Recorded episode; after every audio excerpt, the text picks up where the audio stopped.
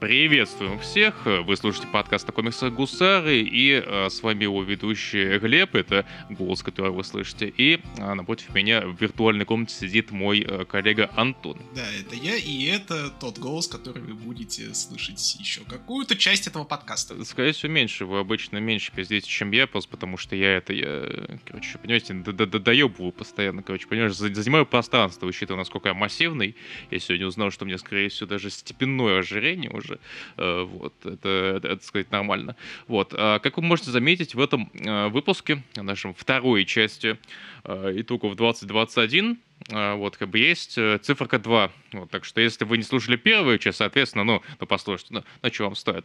Вот, да, мы этот выпуск задержали, то, конечно же, извиняемся, но ёпт, что поделать. А, это связано с тем, что мне настолько улучшился сон, что, да, я не, не мог просто записываться ночью, вот, а никогда, кроме ночи, мы не записываемся. Вот, я надеюсь, что вы э, хорошо провели выходные, хорошо провели Новый год, э, вот, там, с семьей, с друзьями, с кем там хотите, вот, да, и сегодня мы, собственно, дозапишем, до, до расскажем вам о том, чем еще хотели рассказать в той части.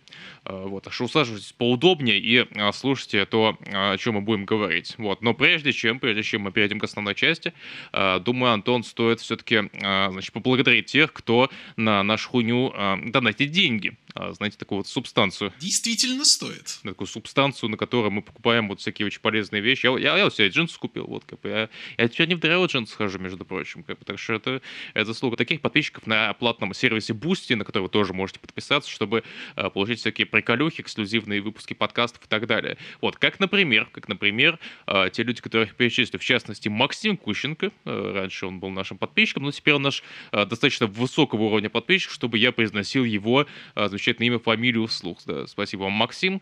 А, спасибо Лосьяшу, Э, нашему давнему э, спонсору. Э, спасибо The Amazing Shows, человеку, стримлеру. Спасибо Сергею Пушкину тоже, давно поддерживающему нашего творчества. И, конечно же, Антону Торбину, наверное, одному из самых древних, я бы даже сказал, примордиальных наших платных подписчиков. Вот, да, короче, присоединяйтесь к этим замечательным ребятам, да, друзьям, детям и пролетариям. И подписывайтесь, ссылочка, как водится, в описании подкаста. Вот, так с чего же мы начнем, с чего же мы откроем наш новый подкаст в новом году. Пер, первый подкаст в новом году, Антон. В, в, в принципе, не только наш, в принципе, первый подкаст наш. Первый подкаст в мире в 2022 году. Да. Э, раз уж мы в тот раз закончили подкаст на DC-шной ноте, на Бэтменовской ноте и на Таниновской ноте, я, в принципе, предлагаю придерживаться э этих рельс и еще немножко поговорить про DC, как издательство DC Comics жило в том году. Или выживало. Ну да, то есть после пандемии люди, как водится, выживали, ну, во время, точнее, пандемии, пандемии издательства выживали, вот, а после этого, ну, короче, делали то, что делали. А, вот, но у нас год вообще да. Говоришь так, будто пандемия еще не закончилась. Ну, слушай, ты, ты понял, о чем я. Самоизоляцию жесткую, так или иначе. А вот, вообще у DC в этом году были адские метаморфозы. Ну, а, адские не в плане, что они кончились каким-то пиздецом, а адские в том плане, что, ну, действительно, а, много изменилось. Как мы уже говорили в той части, а, стали ощущаться изменения после ухода Дэна Дидио Боба Харриса с поста, прихода новых людей, прихода множества многих людей. Год начался с такого ивентика по названием «Смертельный металл», Dark Knights Dead Metal, собственно, э, сиквел э, события Dark Knights Metal, а, Скотт Снайдер и Грег Капула.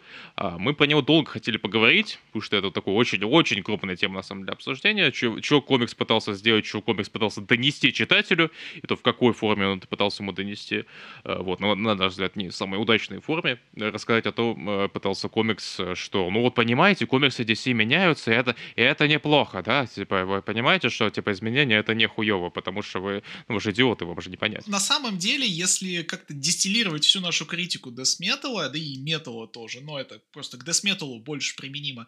А... Да, давай все-таки Metal, потому что Metal мы давно не пересчитывали, и мы очень слабо помним. Да, а, то ее можно, в принципе, дистиллировать до все того же, за что мы ругали Ран Спенсера на Amazing Spider-Man. То есть издательство по какой-то причине считает, что ему во что бы то ни стало нужно э, обосновывать перед, э, перед читателями, перед авторами позицию в духе «но вы знаете, мы вообще-то можем что угодно написать».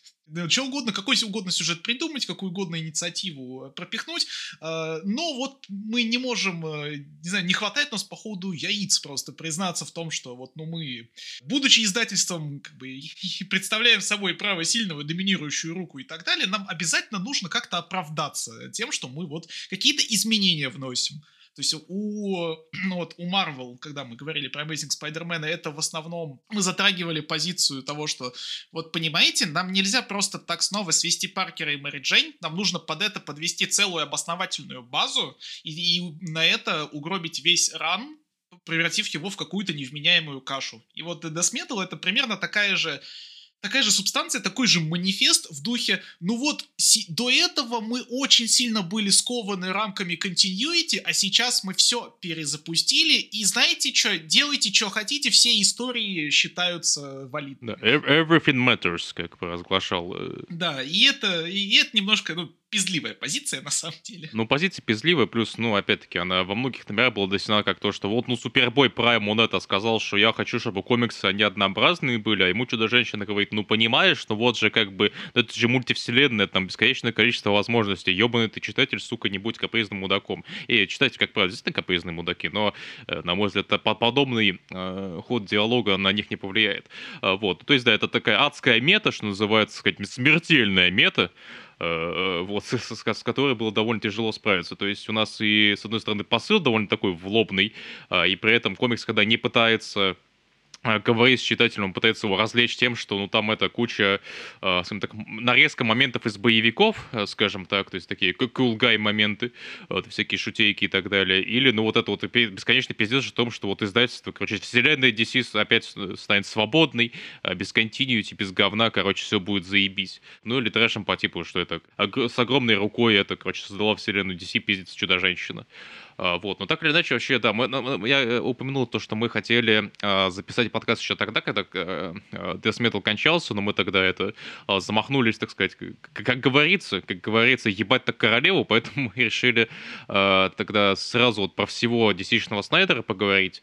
Вот, естественно, мы это, короче, как качок, как такой спортсмен, тяжелоатлет, мы, короче, пытались поднять штангу, надорвались, короче, портки у нас сломались, летели штаны и пиздец. Короче, подкаст не вышел, как вы можете заметить, а потом, просто потому что, ну, типа, нам даже его бэтменский ран было лень перечитывать, и тем более там дочитывать то, что э, мы еще не читали. Но, может, когда-нибудь мы э, до этого все-таки дойдем. Но мы, так или иначе, знаете, э, как-то со скепсисом, определенным, э, определенным скепсисом мы относились к новому периоду в истории DC, потому что, да, ну, поменялись, конечно, люди э, в редакских позициях, э, пришли новые сценаристы, в том числе, э, ну, так, новые с точки зрения комиксов, но не совсем новые с точки зрения DC как такого большого конгломерата, потому потому что, опять-таки, там были а, некоторые э, люди работали там в DC-анимации, некоторые там в ТВ-шоу, как я понял, там еще где-то, еще где-то. Вот так или иначе, там, э, знаете, вот новое руководство, мы это, по-моему, упоминали в каком-то из подкастов, э, новое руководство, оно, знаете, вот очень э, хотело, как нам кажется, понравиться там условному читателю DC, что вот мы, знаете, вернули Флэша, короче, Уолли Уэста, мы это Чудо-женщины сделали под юбилейного статус-кво, мы там сделали старение персонажа, что там у нас вот появился новый Супермен, Джон Кент, у нас там новая Чудо-женщина, там и так далее, там Имполита, э, и Вандергерл, и Яра и кого только там, там нет. А, вот, и в целом такой подход более легкий, казалось бы, к Continuity. И JSA вернули, все все-таки казалось бы, вот наконец-то. Э, ну, правда, у них тайтла нет, как, как, как, как водится, но как бы это вы да дохуя хотите. Но главное, что символически их вернули, прям весь Rebirth пыжились, пыжились, пыжились. Джонс все пропихивал эту свою идею, вроде даже написал special Stargirl, в котором затизерил возвращение JSA как отдельного тайтла, потому что история была прологовая. И вот что-то вот, вот все еще еще по итогу у JSA нет отдельного тайтла. Нету и, видимо, не будет. Да, да и Джефф Джонс возвращается с сиквелом, ну, таким духовным, скорее, сиквелом Флэшпоинта. В общем, э, страх и ужас. А, да, страх и ужас в Лас-Вегасе, ну, как не духовным, а скорее просто сиквелом э, Флэшпоинта он возвращается. Вот, вообще же тема с э, возвращением ОСА, она же продолжилась еще в этом, в Infinite Frontier, потому что вот у нас кончился Death Metal, и в Death Metal нам показали, так сказать, альтернативное будущее в виде State. Мы, э, да, мы не будем в этом подкасте говорить про State, потому что у нас есть отдельный, блядь, трех или там часовой, или сколько мы там нахуй это говно записывали, э, подкаст э, про State отдельно с там пробежкой про практически все тайтлы, вот, кроме там Супермена, который Марк Рассел, он там мало чего есть интересного сказать. Вот, да. Да и он, надо сказать, продолжил выходить уже после того, как сама инициатива закончилась. Но, ну да, тут преимущественно то, что про него а, какого-то интересного разговора не получалось.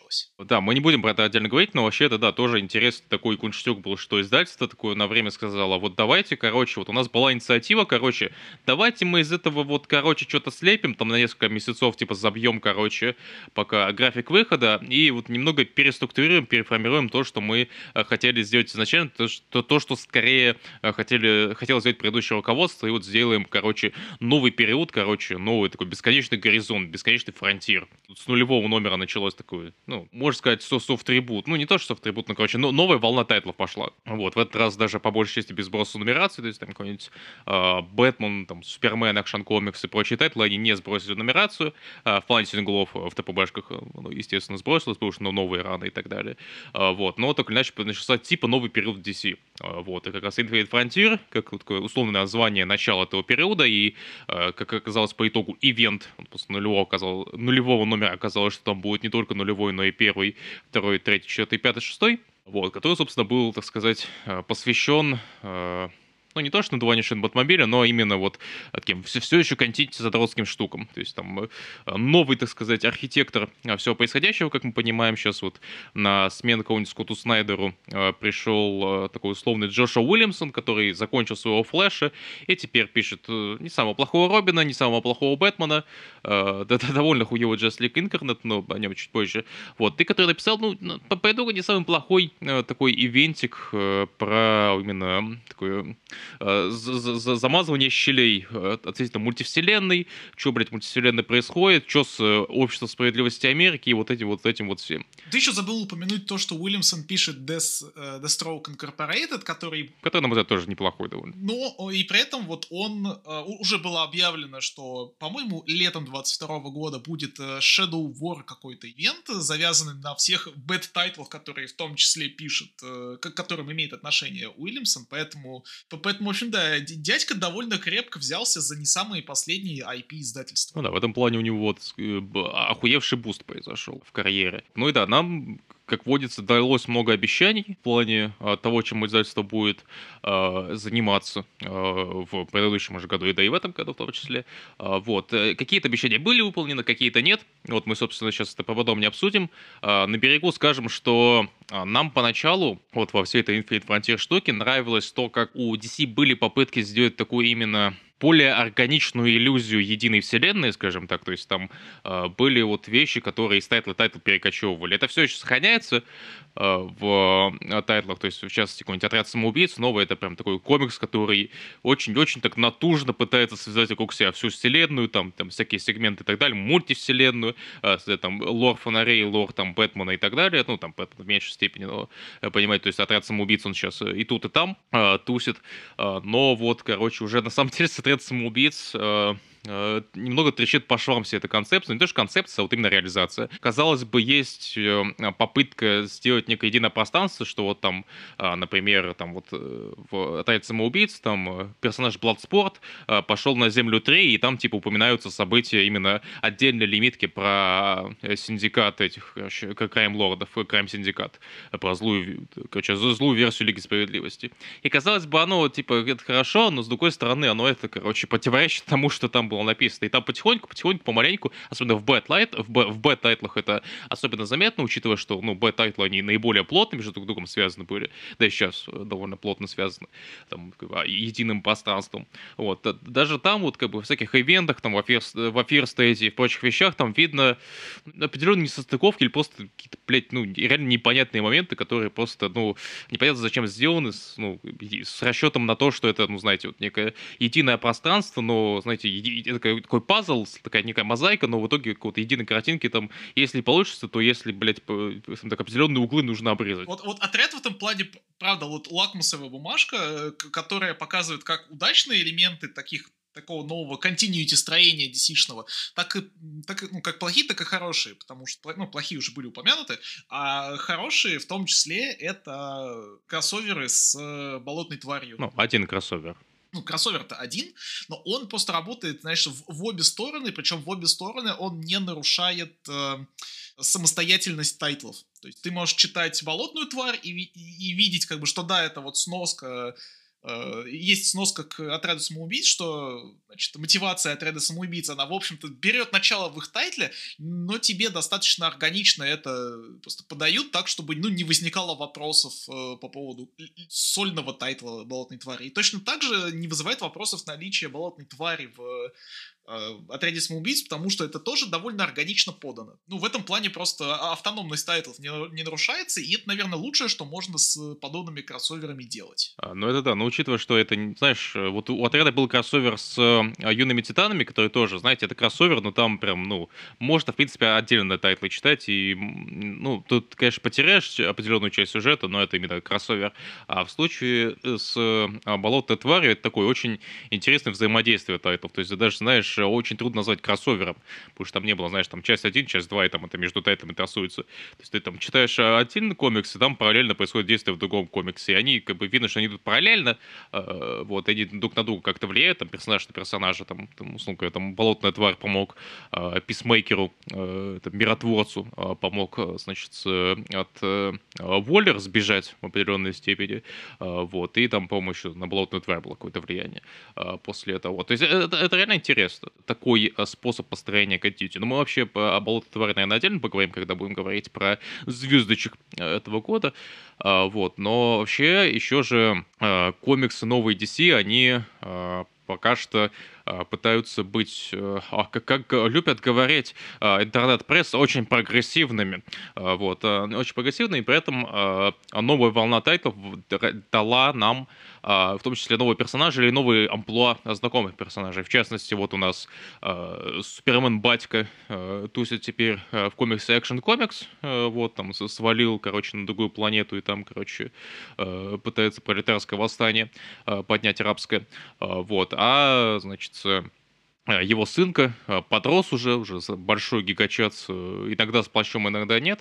Ну, такой то, тощенький, но все-таки все настоящий Супермен. Вот. И у Джона Кента появился отдельный свой тайтл Супермена, который заменил обычного Супермена. Теперь у нас есть Супермен сын Калела, или как мы любим его называть в шутку сын Кала, потому что, ну, ну мы же русские, нам, нам смешно слово Кал. Вот. Ну вот, и, и да, и у нас появилась в том числе Яра Флор, как вот новая чудо-женщина вот у нас в этом году или в предыдущем а, был юбилей Чудо-женщины, у нас было много Чудо-женщинных тайтлов, там и у Чудо-женщины был свой отдельный, обычный у Дианы а, был такой необычный для нее, казалось бы, статус-кво, и, и Полит ее заменила в Лиге Справедливости, и вот э, новая а, Яра Флор появилась, новая Чудо-женщина, которую в Фьючер Стейте показали, и там анонсировали, что у нее даже будет сериал на CW, который не, не случился, но что поделать. А, вот, то, то есть, да, то есть это у нас такая, ну, легенькая такая попытка показать новых героев издательства, которая, на наш взгляд, пока что, ну, идет, ну, ну, не очень удачно, скажем так. Ну и да, еще был, естественно, э, темнокожий Бэтмен Джейс Фокс, э, который э, спустя долгие, короче, терзания из State в State, он получил свой тайтл I am Batman, который, который продолжается и по сей день. Ну, I am Batman и длится-то и пока что только пять номеров, ему нет особого резона раньше времени сворачиваться. Ну, это правда, это правда. С персонажами новыми довольно много проблем у, да, даже не столько у издательства, сколько в целом с их презентацией читателю. То есть, на мой взгляд, э, вот у того же Джейса Фокса самая большая проблема заключается в том, что вот в, в самом свежем номере его комикса «I'm Batman» пятом как раз. Вот только в этом комиксе формально завершился, ну, такой вот э, период становления персонажа. То есть, когда он уже понял, что он может на своих ногах твердо стоять, что он выковал себе свою идентичность. Э, и эм, вот э, между моментом его первого появления в Future State, по-моему, и вот моментом его окончательного становления, он сменил несколько тайтлов, в, том числе digital тайтлов. И на протяжении всех э, вот этих комиксов, комиксов, всех этих номеров, э, это становление было э, очень детальным, но невероятно не сфокусированным. К тому моменту, к которому оно пришло, по ощущениям, оно не должно было идти так долго, потому что там со- просто содержания не было вот-вот-вот настолько. То есть, э, конечно же, вот самое очевидное, куда можно было пойти с э, новым Бэтменом, который при этом является чернокожим, персонажем, а, это надавить на значит, довольно очевидные социальные проблемы. Но вот то ли э, у издательства DC было велико желание одновременно и вот новую историю, новую аудиторию забайтить социальными вопросами актуальными и при этом не, не отторгнуть какую-то там условно говоря, старую историю, который, которой, может быть, это не сильно интересно. Но так как-то так получилось. Может быть, вообще просто сам автор не хотел такой сильный напых на это делать. Но так уж получилось, что, как я люблю говорить, э, с проблемами, в общем-то, не очень хорошо взаимодействовали с ними, даже особо селфи не сделали. То есть самое вообще интересное, что произошло с э, с этой темой, оно произошло даже не в собственном тайтле, не в одном из собственных тайтлов Джейса Фокса. Это, по-моему, произошло в рамках э, черно-белой бэтменовской антологии. Ну, смотря какую тему ты затягиваешь, потому что, да, действительно была э, в рамках э, Batman Black and White, э, стоит признать, DC в этом году нас порадовали э, множеством э, прикольных э, бихромных антологий, по которым мы чуть позже поговорим. Вот, ну да, вот э, были, скажем так, э, тайтлы э, Джона Ридли, собственно, создателя и архитектора вот э, нового DC-шного Бэтмена. Э, вот у него были там Future State, э, был там Second Son, вот сейчас есть и I Am Batman, и там Черную Пантеру пишет даже в Марвеле сейчас. А, вот, но у него была маленькая история такая, условно говоря, в будущем э, недалеком, где Бэтмен уже сформировался как Бэтмен, Джейс Фокс сформировался как Бэтмен, а у него там появился свой сет-кик э, убивашка, который, очевидно, его сестра, но до этого, блядь, мы, видимо, да еще нахуй год будем где-то шагать, топать.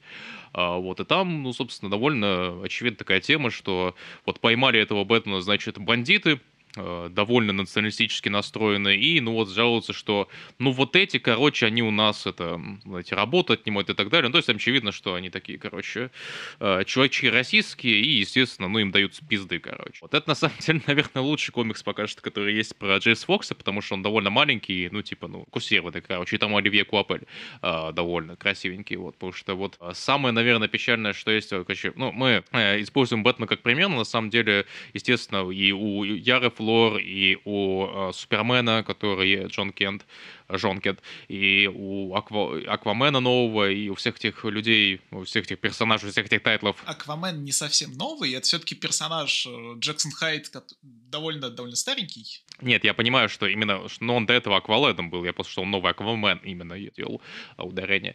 А, вот, у каждого тайтла, естественно, там свои эксклюзивные проблемы, вот, но вот у многих из них э, общая проблема, что, э, знаешь, вот у меня лично проблема, что если понимаю, вот в чем новость этих э, персонажей, этих концепций, настолько ли, знаете, э, нужна новая мордашка, новый персонаж, и нельзя было бы сделать ли то же самое с обычной версией персонажа. Условно говоря, вот Супермен, вот это ярчайший пример.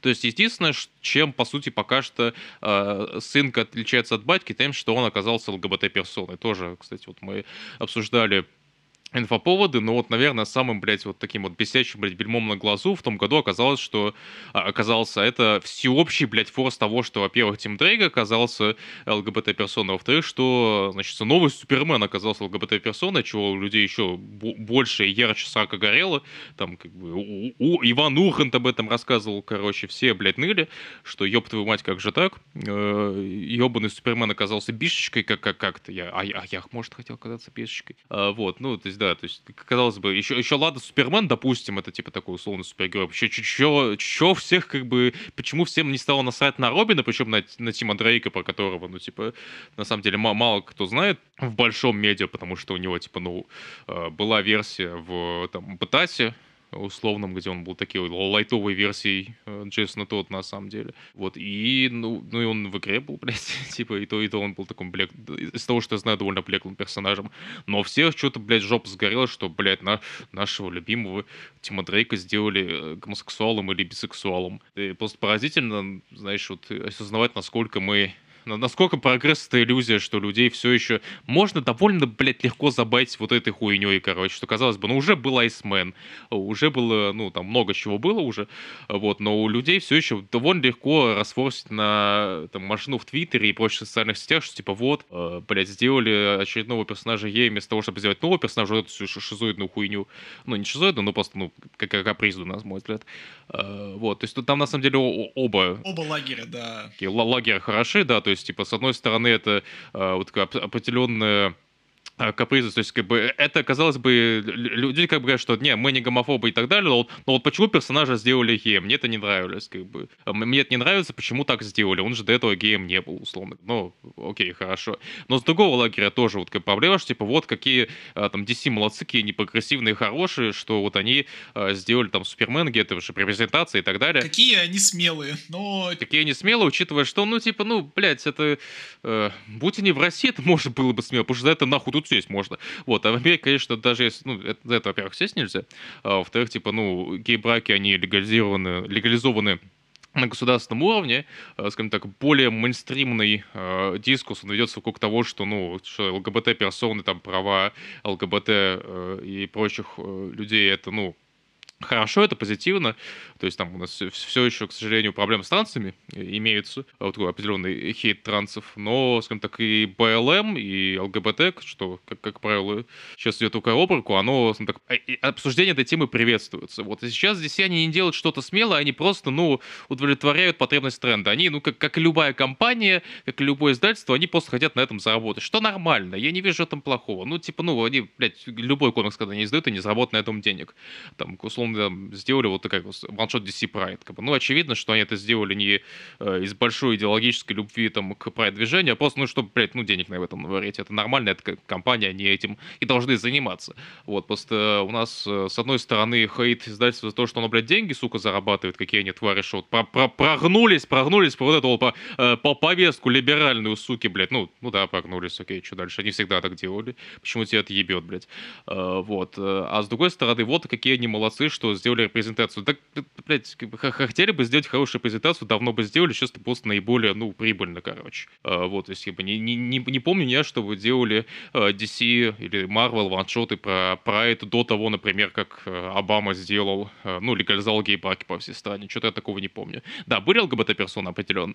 Вот, но сейчас это, ну, просто, ну, скажем так, DC в какой-то мере пытается повторить Marvel 16 года и сделать из этого определенный тренд. И, как и любой, к сожалению, тренд, который так сверху э, давится издательством, ну, именно э, наслаждается издательством э, творческим людям, это выходит в это, ну, кончается довольно посредственными комиксами, как правило. Э, и, ну, меня вообще, например, немного, не то что бесит, меня немного смущает именно то, что Pride это теперь, ну, именно вот в, в рамках DC это типа сегмент слэш импринт, то есть это такая, ну, сторона это вообще как сегрегация, блядь, видите, знаете, как маркировка для гомофобов, что типа вот у нас, короче, это, а теперь у нас э, вот был просто тайтл по Супермена, вот в этом номере Супермен поцеловал мальчика, так что вот это, блядь, вот это не, необычный Супермен, это Супермен, который мальчика поцеловал ну, хорошо, поцеловал, чего там, чего там такого, как бы. То есть это опять-таки, ну, маркировка, как бы, чтобы, во-первых, э, такое ощущение гомофобов не, не точнее, от, отпугнуть, а то, а то мало ли они еще ж как бы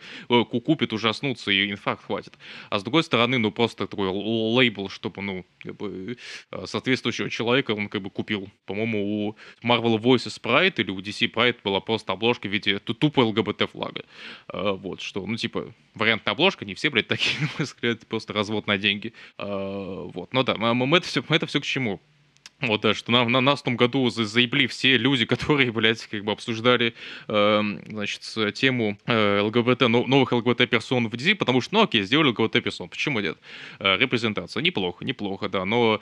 А в, в комикс-индустрии это вообще называется вторник. Ну, в DC это действительно вторник, теперь, да, они, типа, больше по сетам не выходит.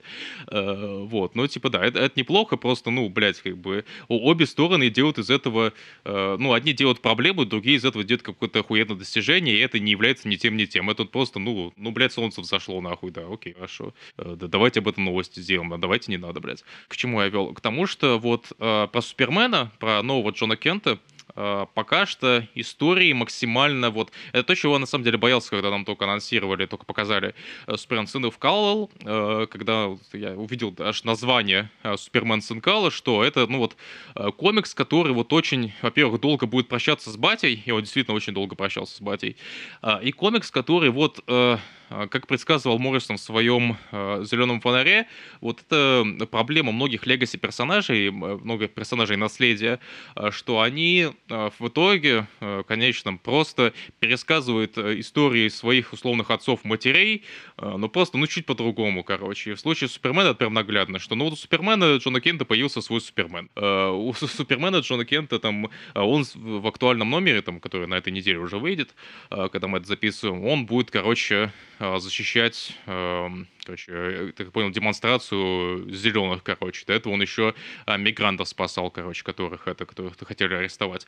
Я вот смотрю, короче, типа, ну это вроде как актуальные темы, но проблема в том, что, ну, все эти актуальные темы могут, во-первых, затронуть обычный Супермен, и он их мог бы затронуть, знаешь, уже, ну, год, в году так в 90-м, блядь. Потому что, ну, я понимаю, что мы живем, наверное, не в самом оригинальном, э, короче, тысячелетии, не в в оригинальном веке, но и проблема э, ну, меньшинств, проблема иммигрантов и проблема э, там, environment хуйни, проблема зеленых, она, ну, типа, не вчера появилась, не в этом году и даже не в этом десятилетии. И, в общем-то, я более чем уверен, что Супермен с этими проблемами сталкивался. И в итоге пока что новый Супермен для нового тысячелетия, для нового века, он ощущается, ну, довольно старым и неинтересным. И, по сути, у него единственная новая вещь, что есть, это, ну, вот то, что он э, ЛГБТ-персона. Что, опять-таки, неплохо, но просто, ну, он э, ввиду, скажем так, неоригинальности этого решения в рамках актуального DC, учитывая, что у нас аж целая волна Pride тайтлов, это просто, ну, но он еще один ЛГБТ-персонаж, ну окей, он, он примерно такой же, как Джексон Хайд, он примерно такой же, как Тим Дрейк,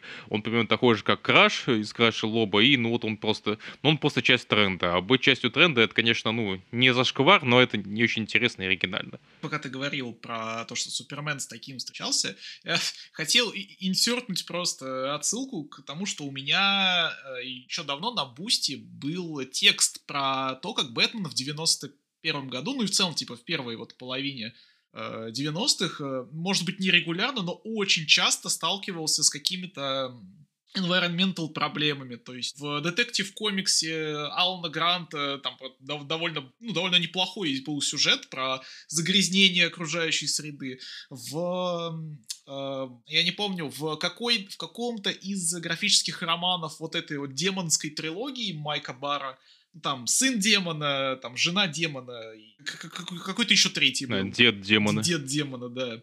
А, то там, в общем, сюжет был буквально про то, что вот у нас Рас Альгул это экотеррорист, и он э, терроризирует людей. Почему? Потому что, ну, в общем-то, землю вы расхерачили, идиоты, озоновому слою пиздец, давайте мы немножко почикаем в, как бы выброс, э, значит, э, всяких там вредных эмиссий в атмосферу, а почикаем, ну, как бы вместе с людьми, потому что они, в общем, эти, эти выбросы и производят. Э, ну, то есть регулярно просто это еще... То есть я причем уверен, что это даже для 90-х не было какой-то супер новой проблемой. То есть, может быть, это была какая-то острая проблема еще в 90-х, но, опять же, да, вот хотели бы быть вот на острие прогресса всеми этими вещами, которыми DC занимается сейчас, вот в рамках там от того, как, как, про что, с чем персонажи борются э, и что является, так сказать, отражением реальных проблем. Ну, ну да, это, в общем-то, на несколько десятилетий могло бы раньше появиться. То есть, как и любая большая корпоративная машина, и что DC, что Marvel, они не, немножко неповоротливые. И в данном случае они опоздали, ну так, десятилетия на три минимум. Поэтому, ну... Э, поэтому, да, оба лагеря, и симпищи, и хейтищи, они немножко, а, они немножко мимо кассы направляют свою энергию. С другой стороны, ну, как, как будто этого не стоило ожидать от обоих лагерей. Как будто бы, да. И, и если в Супермене это появляется в рамках тем, которые он показывает, ну, условно, у Супермена сейчас как бы свой э, Лекс Лютер появился, который тоже лысый и тоже, короче, злой Хуйкин, глава государства, которому он так, знаешь, как окошку подлетает, такой, ты слышь, ты охуел, ты что, блядь, людей будешь, сука. А, вот, то, ну, какой-нибудь э, Бэтмен э, Джейс Фокс, это пока что, ну, э, Бэтмен, у которого особенность в том, что у него большая семья есть, э, с, там, ну, реально большая семья, короче, у каждого там персонажа своя проблема, какая-то психологическая травма, э, что Джейс, э, что Джон Ридли, на мой взгляд, недостаточно интересно, достаточно часто исследуют, из-за чего я, блядь, забыл в какой-то момент, что нахуй персонаж сестра была старше, кто в коме валяется нахуй, и что у него брат, блядь, Бэтвин, который вообще проебался где-то э, по сюжету, сварил, походу. Э, вот, а сам Бэтмен, сам I am Бэтмен, там, и какой-нибудь Future State Бэтмен, это, ну, окейный комикс про Бэтмена, да, там, короче, Бэтмен ходит, короче, э, бьет плохих парней, там, ну, не самый э, плохой экшен, ну, типа, средний комикс нулевых в плане экшена, вот, ну, в общем-то, и все. И в случае Яры Флор, это в случае Яры Флор могли сделать комикс, короче, про э, чудо-женщину в новом сеттинге, уже как бы без греческого, без амазонческого и так далее. Э, но в итоге это комикс, блядь, во-первых, про всех нахуй ебаных э, чудо-девочек, э, и при этом он э, такой, знаете, резко, не будем мы, короче, показывать вот этот вот мексиканский э, трайб, мексиканский лор, давайте сразу, короче, запиздешим, э, значит, Яру Флор в Олимп, пусть она на Олимпе тусит, вот, и, ну, как бы а, а, а чего ради все это затевалось? Как бы вообще чего ради? Чтобы у нас опять персонаж новый тусил в сеттинге старого персонажа? Чтобы что? Зачем нам новый Бэтмен? Чтобы он, ну, короче, злодеев и пипиздил, ну, в этот раз дубинками, как на То есть это даже не выглядит попыткой немножко облегчить вход э, персонажа в новую для себя идентичность. Это вот правда местами ощущается как э, такой э, э рискин Э, аккура...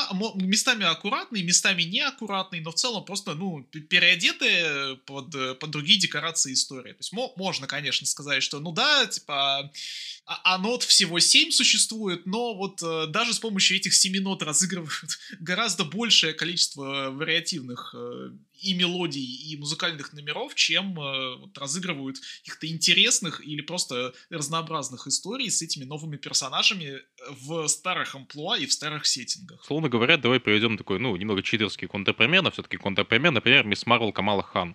Мисс Марвел Камала Хан, блядь, вообще нахуй ничем не похожа, это было с самого начала на обычную Мисс Марвел, э, даже когда она еще не стала Капитаном Марвел, а именно была Мисс Марвел. То есть она, как бы, ну, не алкоголичка, во-первых. Во-вторых, типа, у него целый свой сетик, у него целый свой сет способностей, э, целая проблематика того, что она э, там американо-пакистанский гражданин, что у нее там семья там, такая одних идеалов, типа, а вот она сама немного других идеалов, что она школьница, что она фанатеет по супергероям и так далее. То есть это, ну, ощущается реально как, ну, новый, блядь, персонаж.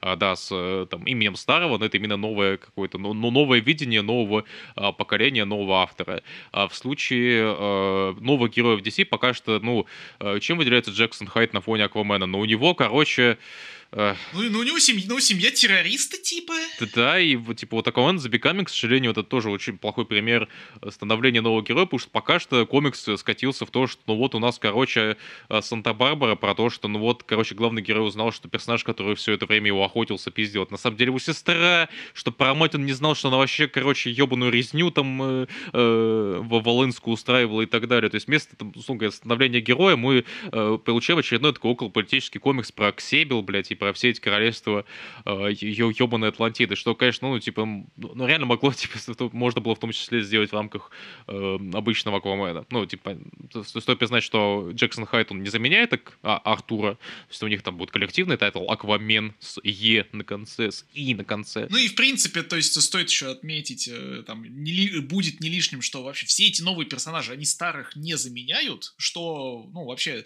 да, достаточно позитивная именно, вот именно даже с точки зрения маркетинга позитивная штука, потому что и у вас как бы старых любимых персонажей не отбирают, и при этом новые какие-то новые границы и новые горизонты прокладывают для возможных историй в целом. То есть включая там, подключая старых там, и новых персонажей.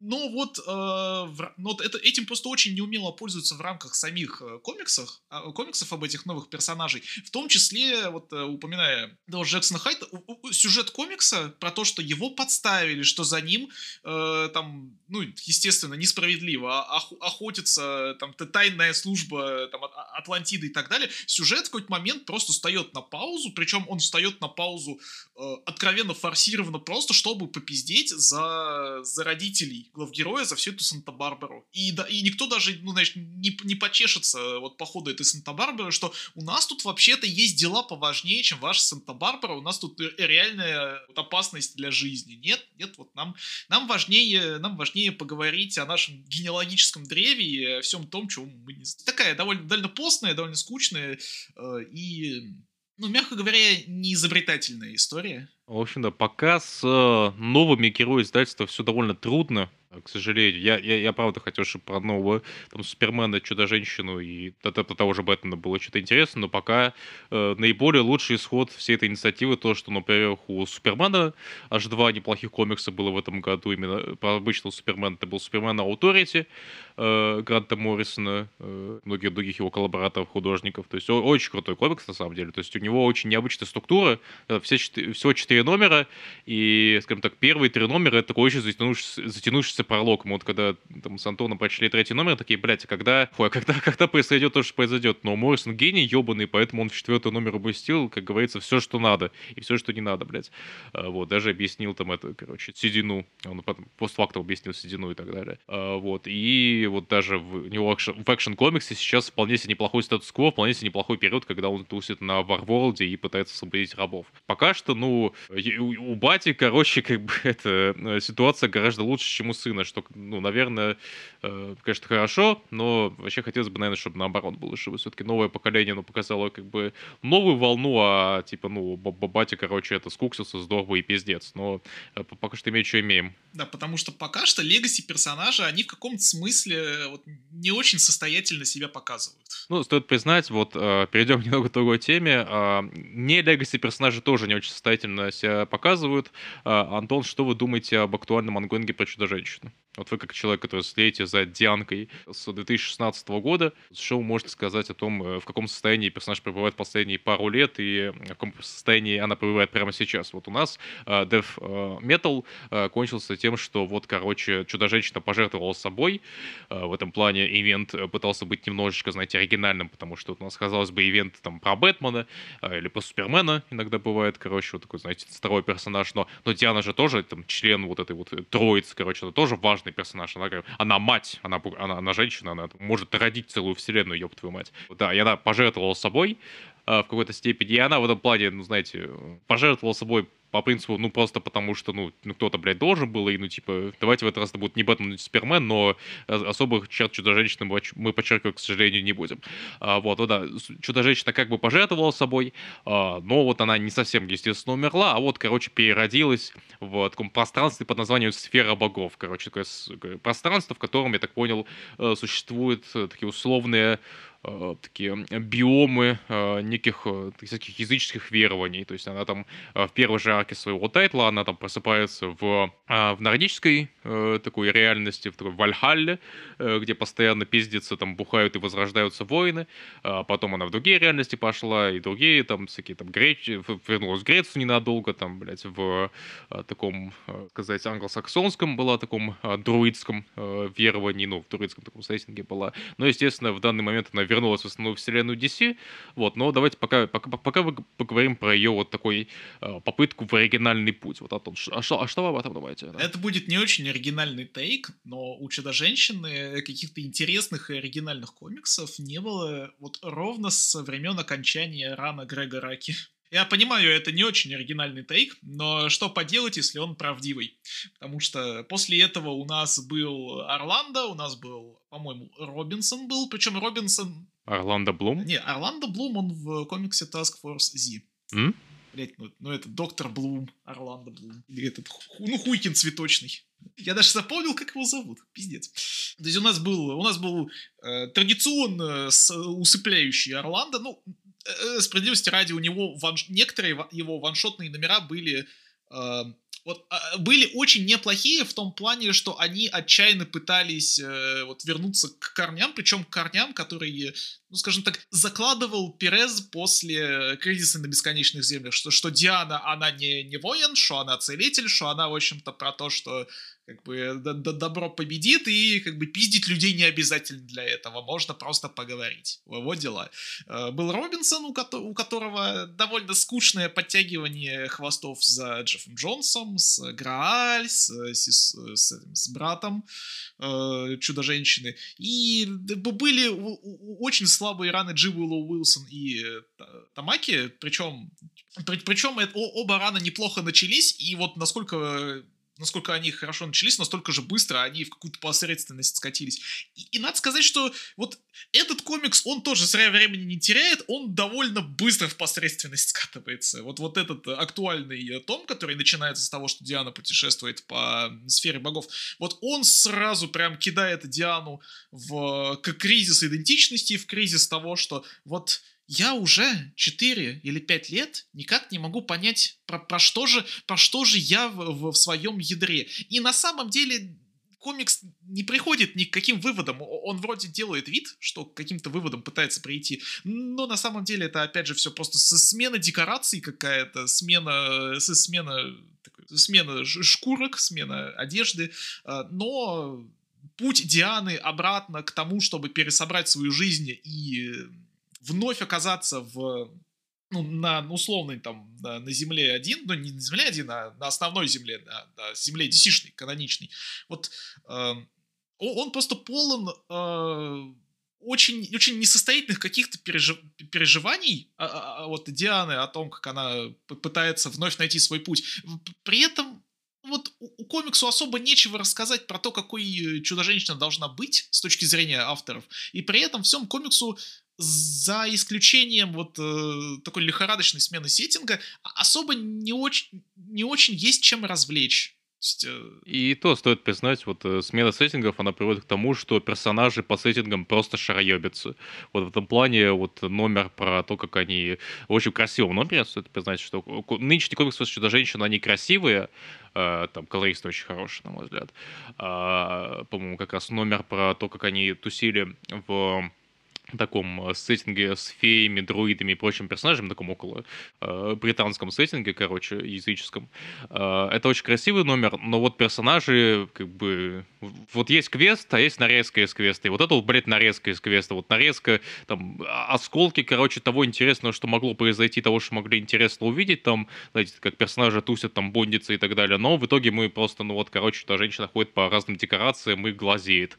И что сюжет, на самом деле, даже решается без ее участия участия, просто, короче, она рядом стоит, вот. А пытается найти свою идентичность, но при этом она не боится нового чего-то, но при этом это новое чего-то, оно, ну, типа, не очень оригинальное, не очень новое, то есть, ну, типа, и, и, и, окей, у нас вот Чудо-женщина, она э, связана с, ну, по, по, по дефолту связана с сеттингом олимпийским, олимпийских богов, олимпийских божеств. Зевс, Хуевс, короче, Гера, и а, прочие такие персонажи. А, давайте мы вместо этого а, сказали, короче, вот редакторы там, или кто там, кто-либо, кто бы не придумал новый статус DC э, для Чудо-женщины, а, сказали, давайте, короче, вот мы это, короче, вот засунем ее а, в некий другой сеттинг, да, давайте, более оригинальный. И они засовывают ее в сеттинг нордический, который, ну, типа, ну, не сказать, что, типа, ну, вот, ну, ну, ну про Тора же есть комиксы, хули вы, как вы делаете теперь э, комиксы про Асгард и прочую хуйню, но, но, откровенно говоря, даже у Тора, вот в том, как показывают нам Асгард, там все эти 10 реальностей и так далее, а, знаете, есть своя некая идентичность. А, то есть там, во-первых, как бы, ну, видение Кёрби, видение других авторов, оно повлияло со временем на то, как, типа, и Асгард, и Радужный мост а, выглядит.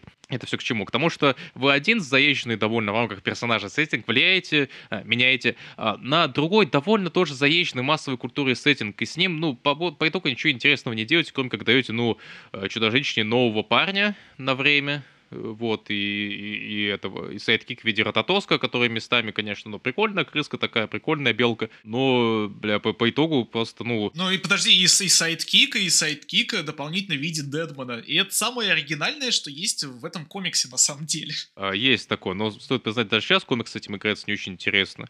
Ну, сказать, что он когда-то с ним игрался интересно, но вот, э, но, но Чудо-женщина реально уходит по разным э, тайтлам, по разным сеттингам и делает там что-то, при этом ей даже не к чему особо вернуться, потому что, ну, она про что? Она, ну, ну про надежду, типа, про правду, и то там, знаете, особо-то, знаете, в суть правды не уходит, просто, ну вот, короче, есть правда, живите по правде, есть надежда, надо вселять надежду, вот. А, вот, короче, идем дальше. О, у нас тут это, у нас тут Асгард и Рагнарёк скоро будет. Как, как оригинально. Как же, как же многих, как же в малом количестве медиа и количестве историй я э, видел, короче, асгардцев Одина, который бухает со сви... точнее, Тора, который бухает свинья, Одина, который такой мудрый старец, загадочный долбоеб Локи.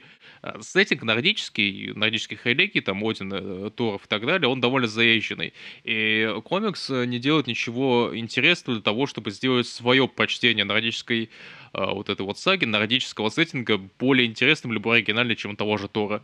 То есть в целом, если просто задать вопрос, почему э, Вальгалла этому комиксу, если задать этот вопрос, то он, в общем-то, не даст внятного ответа, почему. Ну, то есть, помимо того, что, блин, ну это прикольный сеттинг. То есть, какого-то вот, какой-то содержательности в этом всем э, не ощущается от слова совсем. То есть, да, то есть персонаж ходит просто потому, что это необычный для него сеттинг, и он э, с ним ничего неинтересного не делает, он просто ходит по декорациям. Э, и, ну, красивые декорации, да, но он по ним не очень интересно ходит. Э, вообще, у Чудо-женщины, как тайтла, вот, которая сейчас пишется, у него там глобальные проблемы с тем, как как э, авторы понимают постмодернистскую супергеройку, короче, там а-ля Хоукай, но это наиболее э, видно в новом тайтле под названием Bad Girls, но мы о нем, наверное, в другой раз поговорим, потому что он в этом году начался, да и он это, ну, он только начался, там всего пару номеров, я уверен, нам потом, э, потом будет что о нем э, поподробнее рассказать. Э, вот, ну, наверное, Yes. Подожди, тут еще, име, тут еще имеет смысл упомянуть, что пока Диана в своем тайтле буквально шароебилась по сфере божественной, а, ее мать Ипполита шароебилась по сфере земной вместе с, с, вместе с Лигой Справедливости.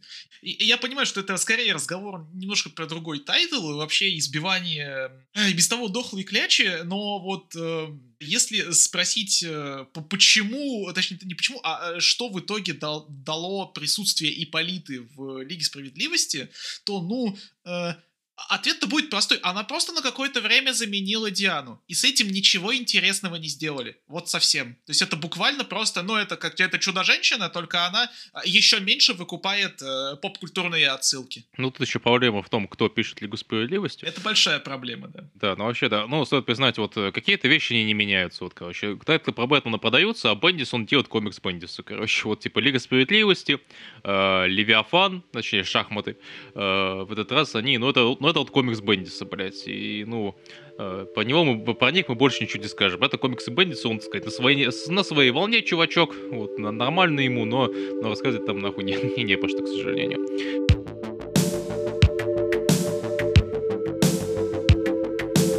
Наверное, самый вот, нашумевший, самый э, красивый, интересный и, и э, нравящийся людям в актуальном DC тайтл, это, а, конечно же, Найтвинг от, от Тома Тейлора и а, Бруно Редонда. Ну, по большей части а, Бруно Редонда там были заменя... заменители художники, художники, когда комикс стал частью ивента Fear State, Э, ненадолго, вот, ну, там и темпо сбавил, и э, Родригес мне на фоне Редонда не очень нравится, да и в целом Родригес не, не везде, к сожалению, хорош, но, да, вот по, про что нынешний Найтвинг, Антон, как бы, о чем он? Нравится ли он нам, Антон, а? Может, мы это, может, мы твари? Но мы действительно твари, потому что мы такие вот вечные контрарианы. Нам не нравится все то, что нравится людям преимущественно, потому что новый Найтвинг, он про что? Это, это комикс Тома Тейлора, на этом, в принципе, можно было бы закончить, но давайте продолжим. Не, ну подожди, комикс Тома Тейлора — это Dark Knights of Steel, а это, это другой комикс Тома Тейлора.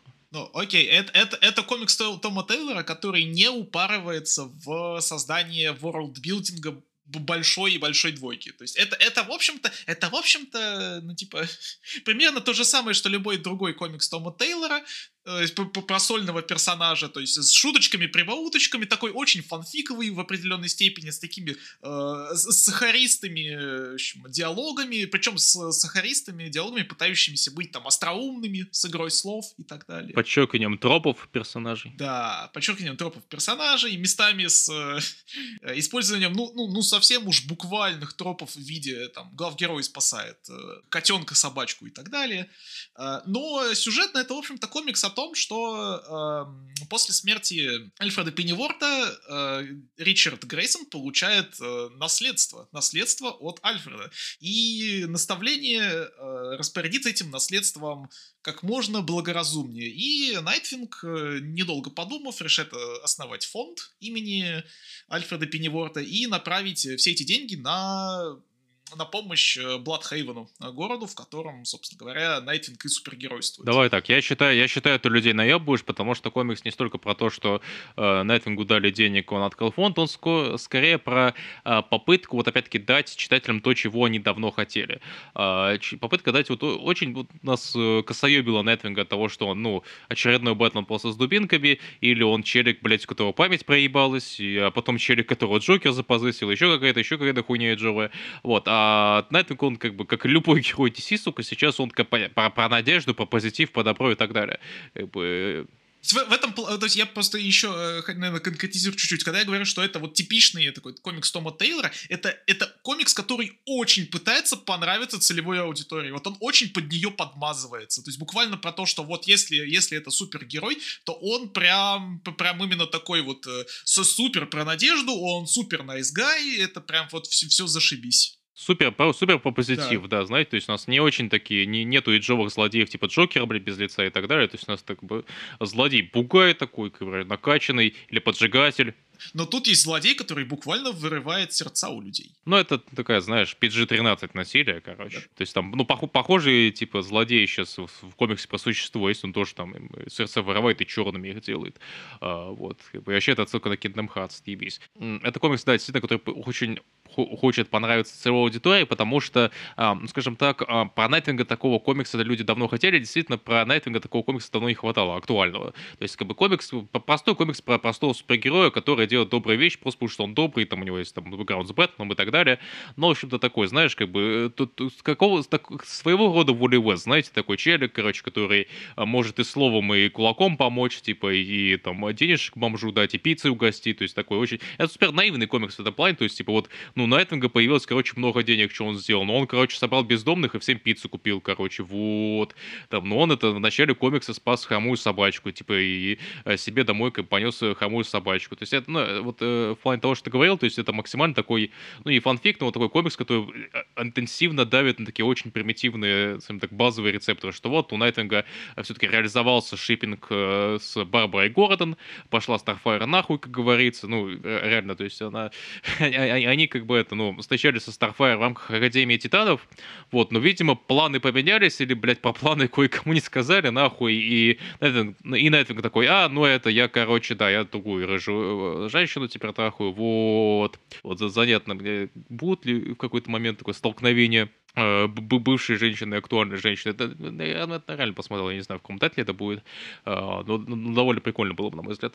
И это комикс, в котором там, если у Найтвинга жопа, то он на его, ему на подмогу там и, и Титаны придут, и Бэтмен, блядь, сразу самолет организует, короче, все-все-все готовы помочь Найтвингу.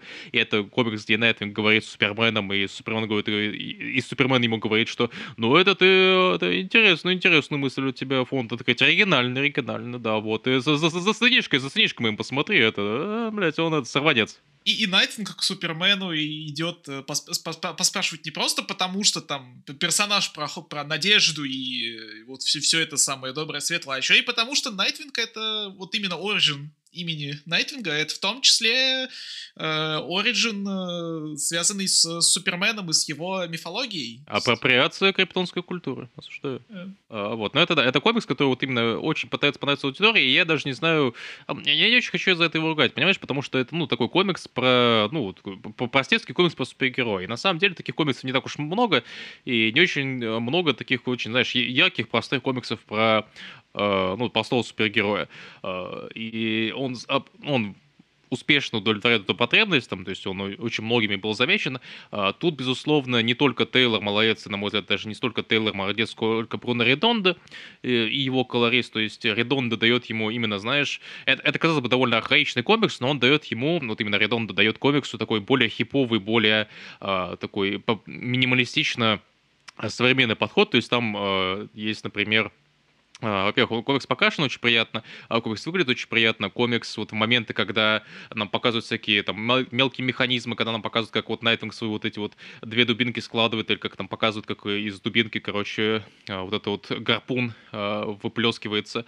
Это все сделано такими очень дэвидаховскими, немного хоукаевскими моментами, где каждое движение такая небольшая схемочка, такая вот поэтапная, там маленькие панельчики такие и так далее. То есть это такой очень хиповый комикс, э, более такой, знаете, э, формалистский в том плане, что вот именно, знаете, внимание рисунку и на повествование через визуал. То есть, ну, буквально там крайний номер, что вышел на данный момент, это э, комикс такой, сделанный в одном кадре, скажем так, с одного дубля, короче, этот комикс, где, э, который по большей части состоит из разворотов, где вот, короче, персонажи постоянно-постоянно, короче, путешествуют, и вот там такой нескончаемый нарратив. То есть там можно... То есть это такой, да, большой континуум. Да, большая лента, короче, и там типа э, сначала просто персонаж идет, потом выходит на улицу, там долгий-долгий план улицы, там эти естественные детали домов и так далее, интерьеров.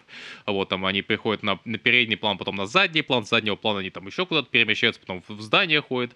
Вот такой, немного такой лайтовый Уэс Андерсон, очень-очень лайтовый, конечно, Уэс Андерсон, такое пошлое, сравнение, но, на мой взгляд, вполне неплохое. Вот, иногда, конечно, комикс прям вот, прям иногда, блядь, тошнит от того, насколько Тейлор, вот, ну, короче, прям тебе в ебло кидает, что типа, на, на, смотри, блядь, собака хромая, вот, смотри, какая она милая, тварь, блядь, сука, тварь, купи комикс. А, вот, но в целом, в целом я понимаю, почему на это популярен, в целом такого действительно, в, в, в целом в целине, да, а, действительно комикса такого не хватало, и, на мой взгляд, вот, э, вот это комикс, э, которому то, тоже можно найти безумное количество претензий, но из всех тайтлов, что сейчас есть у Тейлора, это наиболее успешный и наиболее, на мой взгляд, цивильный сделанный. То есть там, да, много, так сказать, пошлостей, э, много всего того, от чего, так сказать, кариес в зубах образуется, но ну, это, это нормальная работа. То есть, на мой взгляд, у него гораздо более цивильно-сюжетно ориентированный комикс, это его, например, «Бэтмен за детектив», то есть там реально, там тут тоже были свои пошлые моменты, особенно под конец, но а, это комикс, который, ну, это именно сюжетный комикс про Бэтмена, да, наверное, не очень оригинальный, но, блядь, это комикс про Бэтмена, э, про Бэтмена, знаете ли, в 2022 и даже в 2021 году э, не очень, блядь, эм, не очень тяжело, а, точнее, не очень легко а, сделать какой-то оригинальный комикс, потому что, ну, сука, про Бэтмена миллиард ебаных комиксов сделали. А на последней, а на последней неделе от записи этого подкаста так вообще почти все DC-шные комиксы так или иначе были связаны с Бэтменом, за исключением одного-двух. Да. Не иронично. Да, да, то есть у нас был Бэтмен и Бендис, вот, короче, два, два Б, два столпа DC. Отвратительно. А, вот, а вы, наверное, я, я вас вроде как перебил, вы что-то еще хотели дополнить про Найтвинга? В общем, да, из всех комиксов э, вот, Тейлора, который сейчас у него есть, э, это самый приемлемый комикс во многом потому, что он, ну, не, он невероятно легкий, и он э, невероятно легкий, э, ну, во многом потому, что он вот, действительно просто старается быть э, комфортным чтивом. Мне, может быть, немножко претит с того, насколько он трайхардит, пытаясь быть комфортным чтивом, э, но это мои какие-то тараканы, я это осознаю и понимаю, поэтому в целом Э, комикс как комикс. Хороший, неплохой. Э, понимаю, почему людям он заходит. Но а, не одним Найтвингом единым у нас есть э, в DC. В том году начался еще один комикс, который а, очень сильно пытается быть таким добрым, позитивным и простецким. По простецкого супергероя, по позитив и такие, знаете, а, более ретровые Э, концепции, более ретровые приключения э, доброго парня-супергероя. Я говорю про Флэша. Новый ран на Флэше начался. Э, вот, от... Я забыл. Джереми Адамс. Да, Джереми Адамс, человек, который э, фанатеет по доктору Кто, и, ну, это причина, почему комикс хороший, да, а, ну да, вы, наверное, перехватите тут микрофон, Антон, потому что, ну, вы за Флэшем... Ну, слушай, я, я, я, не, я не уверен, что если бы в того же Флэша писал э, Дэн Слот, то это был бы хороший комикс. А, Слот, как известно, тоже, ты, ты тоже любит Доктора Кто? Мы знать не можем, а поэтому, поэтому да. Вот, но мы, да, давай, ты, ты расскажешь по Флэш, потому что ты за Флэшем дольше, чем я следишь. А, вот, нам, нам комикс нравится в равней, в равной плюс-минус степени по одним и тем же причинам, но а, все-таки Флэш, это, так сказать, твоя тема, твоя маза. Ну, за Флэшем я действительно слежу довольно давно. Э, и надо сказать, э, что со времен... Э, давайте так, вот с окончания рана Джоша Уильямсона на Флэше я очень сильно беспокоился за этот комикс. И беспокоился я за этот комикс не потому, что, ну вот, может прийти новый автор и все сломать. Я беспокоился э, за то, что как только вот комикса уйдет э, достаточно именитый автор, а все-таки Уильямсон, э, там, несмотря на там, все, все наше к нему отношение, там, будущее, нынешнее, прошлое, это все-таки ну, а, а автор с именем, он себе в DC на флеше все-таки сделал имя. И э, вот я боялся, что значит, у комикса э, вообще будет тяжелая судьба. Э, будет какой-нибудь э, не очень хороший сценарист, будет не очень, какой-то не очень хороший или не очень хорошие художники. И, ну, последнее, конечно, в большей степени оправдалось.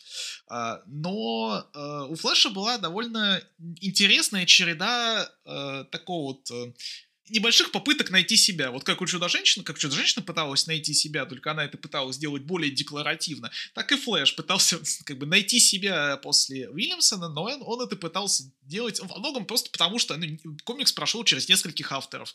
А, был вот очень очень маленький короткоживущий ран э, человека, имени которого я не помню, но фамилия была Шинник. И это был многообещающий ран, который в какой-то Кевин, степени... Кевин Шинник. Кевин Шинник, да. В какой-то степени э, это комикс был, который инспирировался серебряно-вековым флешем, ну, как бы, каким еще ему инспирироваться на самом деле. Э, то есть он это делал не всегда, не всегда успешно, но вот начинания были хорошие. И э, Джереми Адамс, он, по идее, начал с истории э, немножко похожей по духу на серебряно-вековую, но по содержанию вообще как бы не про это. То есть была целая арка про то, что мы э, меняем главное действующее лицо во Флэше, как и в 86 году. Э, у нас Флэш теперь основной Флэш в онгоинге Флэша. Не Барри Аллен, Э, в том числе не Барри Аллен, который был вот все эти пять лет какой-то амальгама из э, Уолли Веста и Барри Аллена, соответственно. Причем Барри Аллен, скорее всего, э, джонсовского пошиба со всеми наворотами, то есть не классический. А, и, да, в общем, мы меняем вот этого Барри Аллена на Уолли Веста. И нам обязательно нужна была такая транзитная арка. Ну, то есть, да, это такой очередной момент, который нам поначалу во флеше новом периоде не нравился, что, ну, опять, блядь, нам надо, сука, оправдать, во-первых, Уолли Веста за то, что был Heroes in Crisis, кризис героев Тома Кинга Клэя Манна, что там он людей переубивал. Нужно, блядь, целую арку сделать про то, что вот, короче, Барри Аллен не нужен, потому что Уолли Уэст, он про надежду, про вот это вот все говно, э, что вот надо, надо сделать, короче, арку про то, что вот, Уолли Уэст больше не мудак, и все еще хочет геройствовать. То есть у нас уже был Flash Forward, у нас был как бы Death Metal, и еще какая-то, по-моему, хуйня была, это на том же флэше Уильямсона. Э, ну, слушай, в Death, в Death Metal были таины про Уолли Уэста в том числе. Да, я упоминал Death Metal, да, то есть нам, казалось бы, очередную сказку нам хотят рассказать про то, почему Уолли Уэст должен быть флешем, хотя, казалось бы, фанаты Уолли Уэста и так хотят, чтобы он был флешем, это не нужно объяснять, но надо объяснить. Он был флешем весь второй том этого комикса, тот самый успешный том, и, ну да, и, и при Уолли Уэсте самые успешные, в том числе, вот флеш-выходы были, ну, он, был основным флешем в GLA, в том числе, по понятным причинам, почему он там был основным, но тем не менее, вот хороших комиксов с Уолли Вестом как с флешем было несравнимо больше, чем хороших э, комиксов с Барри Алленом, как с Флэшем. То есть это вот такой, ну, если хотите, такая вот ин- институция в рамках э, комиксов о Флэше, что вот Уолли Уэст — это персонаж, с которым очень много было комиксов хороших в том числе, и, ну, это само собой разумеющееся было до, до New 52. New 52. Вообще, да, то есть у Флэша именно Уолли Уэста с самого начала э, Реберса был такой очень долгая долгая попытка вернуться домой, которая там такими кругалями шла, что я ебал, блядь, и в итоге там персонаж э, вроде как вернулся домой, но дома у него нету, короче, и, короче, да, поэтому надо, короче, сделать комикс про то, как он геноцид устроил, блядь, что типа того, или как он на кресле антимонитора, не антимонитора, ну да, на, на кресле антимонитора сидит, а на кресле Мебиуса, там еще какую-то хуйню, но э, вот в этом тайтле э, под конец этой арки комикс, ну, персонаж все-таки вернулся домой, за, за что можно, собственно, похвалить новую нынешнюю политику DC, то есть, да, это опять-таки попытка понравиться э, читателю, понравиться фанатам Флэш и так далее, но это в этот раз это удачная попытка, потому что ну, действительно попали в точку. И на самом деле в попытке понравиться читателям э, ничего плохого нет, потому что для кого вы еще эти комиксы делаете? Не для самих же себя. Ну, то есть, конечно, для самих же себя, но их вам просто надо кому-то продавать. Сами, самим себе вы их продавать не будете. Может быть, э, Джереми Адамс э, в плане сценарной работы и не все правильно делает, но он э, дает довольно крепкий комикс про Уолли Веста в роли Флэша. И я не зря еще упомянул небольшой ран Кевина Шинника и конкретно его не, некие такие вот попыточки по, поиграться с 50-ми, с Серебряным веком там были даже не столько попытки с этим заигрываться, сколько там была такая... Э... Там была, знаешь, такая атмосфера простого ваншотного э, приключения, простого противостояния со злодеем, где Флэш даже должен был использовать не там свою суперскорость, как, ну, там, Седаби, условно, или того, что я там знаю, потому что я рассказывал Уильямсона, что, ну, нужно вот, блядь, разогнаться так, чтобы, короче, использовать все форсы, блядь, стрэнг, форс, спид, форс, блядь, э, прочую ебату, и, короче, использовать всю энергию, и, короче, ультануть так, садануть по, блядь, злодею, чтобы у него челюсть рас, распидорасила. Во все стороны.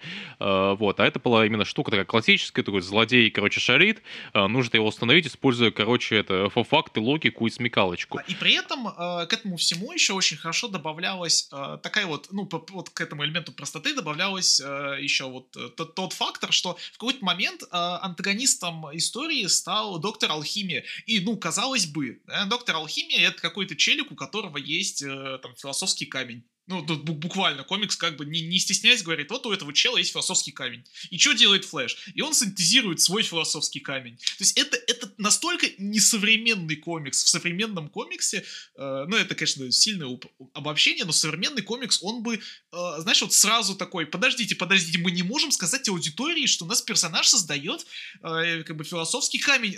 А, приостановка неверия, а, а, она тут же просто в, в дыру упадет, в яму. Нам, нам надо это как-то обосновать как, какими-то там артефактами, шмартефактами. Не, не, тут просто все, как бы, флэш, короче, он немножко покумекал, посидел в, в сверхскорости такой, все, философский камень, будем контрить другим философским камнем. То есть это реально, это очень такая ну, серебряно-вековая история по духу была за что мне, в принципе, нравится непродолжительный ран Шинника. И в каком-то смысле, в каком-то смысле э, у Джереми Адамса вот после установления Уолли Уэста в роли Флэша э, продолжается вот этот вайб э, комикса Серебряно-векового. А в частности, подобный вайб был в номере про э, противостояние со злодеем, которое придумала дочка сценариста. Э, она, короче, придумала злодея доктора Кошмара, и тут одно название уже такое вот классический злодей, короче, просто злой доктор Хуйк, Викинг, короче, со злым машиной, короче, который делает злые вещи. Ну, либо уж он злой, либо что его там это, короче, с работы уволили, что типа того, блядь, пошел грабить банки, сука. Вот это, короче, злодей с какой-то машинкой, короче, которая а, материализует человеческие кошмары, то есть там и типа и сами монстрики, и там слоны, и что там еще было, короче, злые слоники, короче, которых тоже э, дочка Адамса нарисовала, что, ну, очень безумно мило, и это, ну, очень простое противостояние с простым злодеем, то есть там, ну, даже своя фишка была, что там это э, Спидфорс ни у дочки, ни у Флэша не работал, поэтому им опять-таки надо было использовать мозг, потому что, ну, типа, ёпта, ну, как бы по мозг, типа, все это противостояние. Вот, это очень простое ваншотное противостояние, вот, как бы, э, чем Шенник был э, не до конца хорош, на мой взгляд, что вот первое противостояние с Трикстер же персонаж зовут, да, да с Трикстером было противостояние такое, ну, неплохое, простенькое противостояние на один номер. Хуйня с Алхимией, она длилась, по-моему, номера 3-4, и это вот прям прям много было для этого сюжета. Это реально история была там, ну дай бог на два номера, по-хорошему вообще один, потому что это такая, это такая простая история по тому, как Флэш такой, бля, у нас, короче, доктор Алхимия появился, бля, что делать? А, ну вот философский камень тебе въебало, короче, все, я все сделал. А, молодец, Флэш спас, спас день, а, как говорится. А, но нет, в, в случае с Абрамсом это гораздо лучше пока что работает. Адамсом. Ты говоришь Абрамс. Да, я оговариваюсь постоянно с Адамсом. А, все гораздо лучше. Да, из, из, я просто это... Джей Абрамс хотел, чтобы это комикс писать, да, это инсайдерская информация. А, да, а у Адамса это получается гораздо лучше. У него есть э, пока что слабые моменты, э, потому что все еще в ангоинге все выходит. Э, пока что арка по Эклипса, к ней прикольно подвели, но она сама, она пока какая-то что-то какая-то вязкая, склизкая, не очень интересная. Все это замут с Джем Уолдом и так далее. Меня радует, что он в том числе уделяет внимание именно там, так, жизни Уолли Уэста и там, жизни семьи Уолли Уэста, потому что, ну, все-таки вернули эту, сука, семью, ёб твою мать, тоже как бы годами ходил Уолли Уэст без семьи, а вернули семью, и он, в общем-то, неплохой даже молодой батя долбоебик, а, вот, и у сынишки с сестричкой появились, как бы, это, ну, там, с его сестрой а, появились а, своя, там, э, довольно оригинальная сюжетная линия, довольно занятная. Такие шко- школь- школьные приключения. А, ну, то есть, да, то есть это пока что звучит и, ну, и выглядит, и читается как очень интересный такой разносторонний комикс про Флэша. Ну и у него, кстати, есть э, отчасти интересная игра с э, формой, э, в частности, э, в том номере, где ну, как раз, по-моему, начинающий номер вот этой арки с Гемворлдом, когда приходит доктор Фейт и говорит, мне времени объяснять совершенно нет. Прыгай, короче, в следующий номер, а, а там мы солицитнем помощь читателя, чтобы он переворачивал комикс, чтобы стряхивать монстров, там и искал, короче, всякие подсказки и так далее, там дул на страницы или типа того. Ну, то есть, э, э, э, это, это, конечно, вещь, которая лучше работает, наверное, на бумаге, но, в принципе, за идею хочется похвалить. Хочется похвалить за то, что, в принципе, это не просто комикс про то, как Флэш на, на, на, напрягся, побегал восьмерочкой и все спас. Но это еще комикс, который э, пытается в интересные творческие решения без спидфорса. Да, он во многом пытается делать комикс по флешу без скорости, учитывая, что он там реально было уйма сюжетов про то, что он все решает скоростью, что не очень интересно как-то уже заебывает. Вот это очень-очень неплохой э, с инспирациями из Серебряного века комикс современный по флеша. Э, он в какой-то степени такой, ты его часто описывал в личных разговор, разговорах мне как такой э, комикс нулевых, и он что-то он по большей части выглядит как комикс нулевых. Сейчас ему дали э, художника, который рисовал Дестроука Приста, и сейчас комикс выглядит наиболее хорошо из всех тех вариантов, что нам до этого показывали, потому что, ну, вот арка про... Как оказалось в итоге про Савитара, она, короче, это, ну, ее косая была во многом, то есть там были интересные художники, но а, они все уходили этому, блядь, Брэндону Питерсону, или как этого челика зовут? Да, Питерсон. Да, короче, не очень интересно, к сожалению, комикс выглядел. Я бы даже сказал, пососно, по большей части, комикс выглядел. Но сейчас выглядит комикс неплохо, как такой, ну, нормальный крепенький комикс нулевых. И ты, в общем-то, его даже описывал как такой э, комикс, который мог, который мог быть, если бы там что-то Джонс не сделал. Ну да, я его, я его буквально так описывал, как э, э продолжение, прямое продолжение второго тома Флэша, если бы Джонс не вот вернулся триумфально со своей идеей переизобрести Барри Вот, да. Ну и опять-таки комикс, где, короче, мотивация главного героя кого это не дохлая мать. За, за, за что и выпьем. Выпьем, товарищи. А вот, короче, да, сейчас про флеша довольно неплохие ангоинги выходят. И вообще, э, вообще я бы сказал, что в DC сейчас, конечно, э, ну, все не слава богу, потому что, ну, типа, золотой эпохи уже, в золотую эпоху мы уже никогда не вернемся. Такой метафорично, не в золотой век комиксов, а такую метафоричную золотую эпоху. Всегда все будет не слава богу. Но, как мне кажется, мне сейчас, конечно, за Марвелом следить поинтереснее, но у DC, на мой взгляд, при смене руководства все еще э, происходят какие-то интересные метаморфозы, изменения, и в целом за... У меня, у меня все еще есть, короче, тайтл в DC, за который мне интересно следить. Вот, и то, что мы сейчас перечислили, это далеко не все, что э, интересного было в году э, том в DC, мы еще там э, в рамках других категорий про это поговорим. Вот, ну да, короче, сейчас в DC, на мой взгляд, происходят позитивные изменения, не такие позитивные, как могли бы быть, но, ёб твою мать, э, не, не все коту масленица, и не все вещи могут быть идеальны. Вот, они же не я.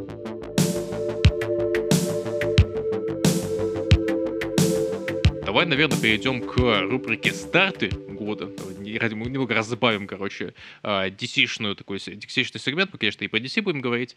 Вот, но если вот мы в предыдущей части, по большей части, говорили про э, завершившиеся ангоинги, завершившиеся тайтлы, раны и так далее, э, давай поговорим об удачных стартах, об удачных вот неких началах в ранах. Э, ну, мы не будем говорить про многие лимитки, которые еще не кончились, потому, просто потому что нам легче, блядь, дождаться, когда это не кончится, собственно, э, чтобы по них отдельные Э, выпуски записать.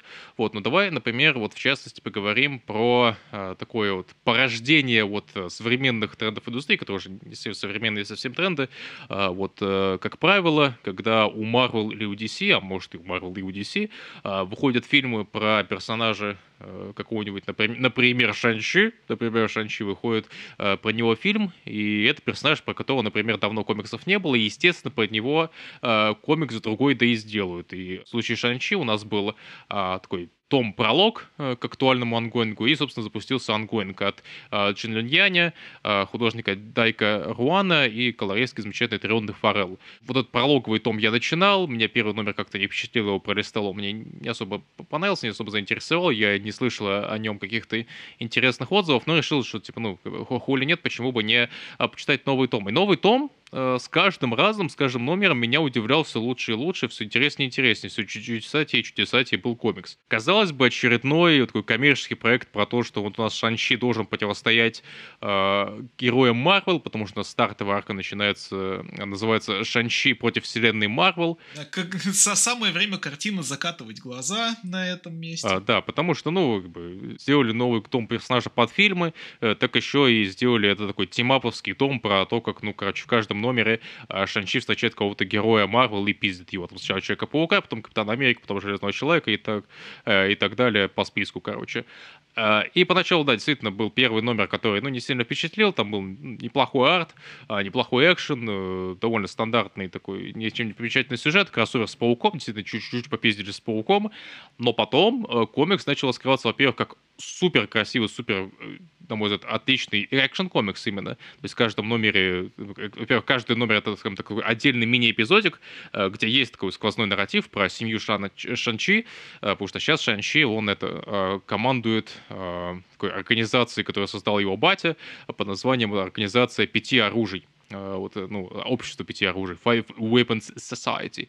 А, и он во главе, по сути, преступной организации, э, которую он, ну, скажем так, хочет перенаправить новое русло, потому что, ну, это, ну, он понимает, что он не может просто всех набъебать и уволить, но, типа, ну, и, наверное, террористические акты тоже не стоит устраивать. И у него, ну, как бы, это семейный бизнес, а, поэтому у него, с одной стороны, конфликты с семьей, которые это, короче, традиционалисты и не хотят это менять свои пути, то есть у него и брательник, и младшая сестра, довольно тоже миленький персонаж, которая такая э, лайтовая убивашка, такая лайтовый персонаж, который такой, о, прикольно, поп-культура, или там, о, прикольно, нож, давай ножами померяемся. Вот такого, такого вот персонаж, который вот именно изолирован был от современной, короче, массовой культуры, и при этом, короче, научен убивать уже в таком юном возрасте.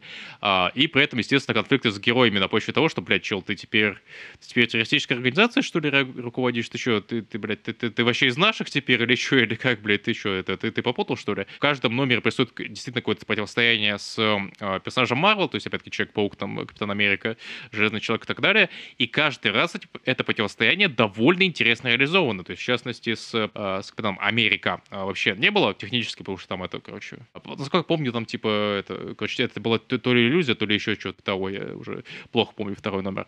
Вот, но второй номер, кстати, меня приятно тогда удивил именно атмосферой э, такого шпионского триллера, шпионского боевичка, короче, с переодеваниями и так далее, потому что, ну, у Шанчи вообще корни, они это, ну, шпионские, по большей части, он не столько был э, про кунг-фу и прочие такие около железно-кулаковые штуки, сколько именно про такие шпионские организации, шпионские предприятия, вот, и, по сути, там есть э, часто определенные нотки именно таких э, шпионских приключений, а, поэтому комикс, он реально, вот он в какой-то степени как отряд самоубийц, он не стесняется, или как какая-нибудь чернокошка не стесняется того, что он находится во вселенной Марвел, ну, арка буквально поток он с, с вселенной Марвел пиздится, а, он ставит а, Шанчи и его там друзей и семью э, в разные сеттинги, как-то та же, например, Черная кошка. Вот э, Черная кошка мы понятно, чуть попозже поговорим. Это э, комикс про воровку во вселенной Марвел. Э, то Шанчи это комикс про вот такую алдовую э, китайскую, ну, около азиатскую семью во вселенной Марвел.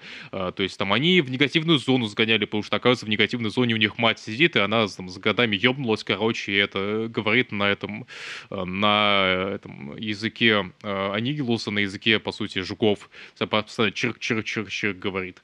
А, вместо этого они э, пошли самаха попиздились из-за того, что, оказывается, у них одна из сестер мутант. То есть они потихоньку, во-первых, семью собирают, и это тоже определенные конфликты в семье вызывает там между Шанчи и там э, людьми, которые не хотят, например, чтобы у них в семье мутанты были. А, вот. И при этом, когда он, например, с Тора пиздит, то есть, казалось бы, Шанчи против Тора, как, какой, какая бредовая концепция. Естественно, Тор бы его отпиздил, но там очень блять, интересное противостояние с очень интересной а, реализацией э, того, как вообще, можно сказать, уравнять а, Шанчи с Тором, а, и это все создает интересный конфликт между Шанчи и героями, и Шанчи и его семьей, ну, немного топорный такой реализованный конфликт, но все же неплохой конфликт, и при этом с отличным экшеном, при этом с а, а действительно интересным сюжетом в каждом номере, и, ну, это очень-очень хороший комикс по Шанчи, при этом он еще очень красивый, а, в частности, вот э, Трион Форел, единственный э, не азиатский человек в этом комиксе, наверное, выполняет выполняет лучшую работу по покрасу.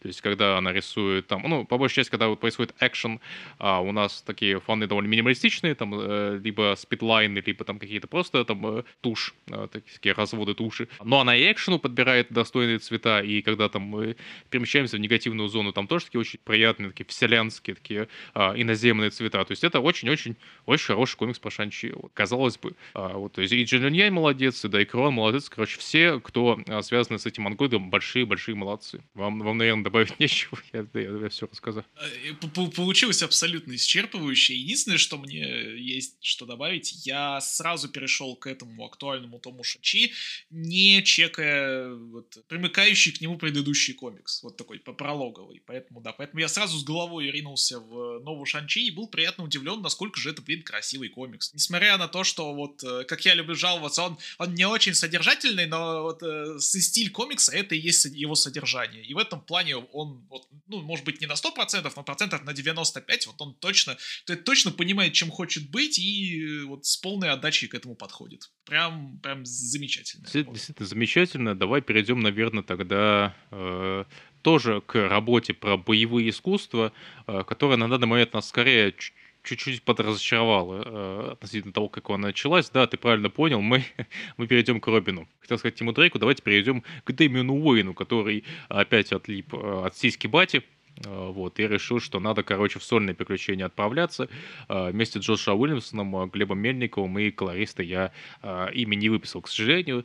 Да, вот, но это такой для русского народа было да, очень такое крупное событие, что Глеб Мельников не просто рисует какой-то комикс DC, но рисует такой очень прикольный комикс DC, довольно хорошо рисует, ну и типа, ну, как бы пробился мужик молодец, вот как вот около такие гордость нации и все подобные э, сантименты. Ну, во-первых, действительно хорошо рисует.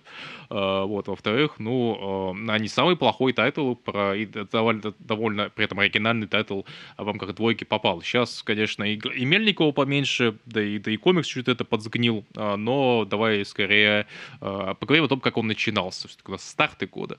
Вот как начинался Робин, Антон? А начинался он с презентации себя как э, очень мангой инспирированного комикса. Настолько инспирированного мангой, что, э, что молодой Робин в этом комиксе тоже читает мангу, которая, правда, читается не, не, с, не с, ну, типа, не справа налево, а традиционно слева направо.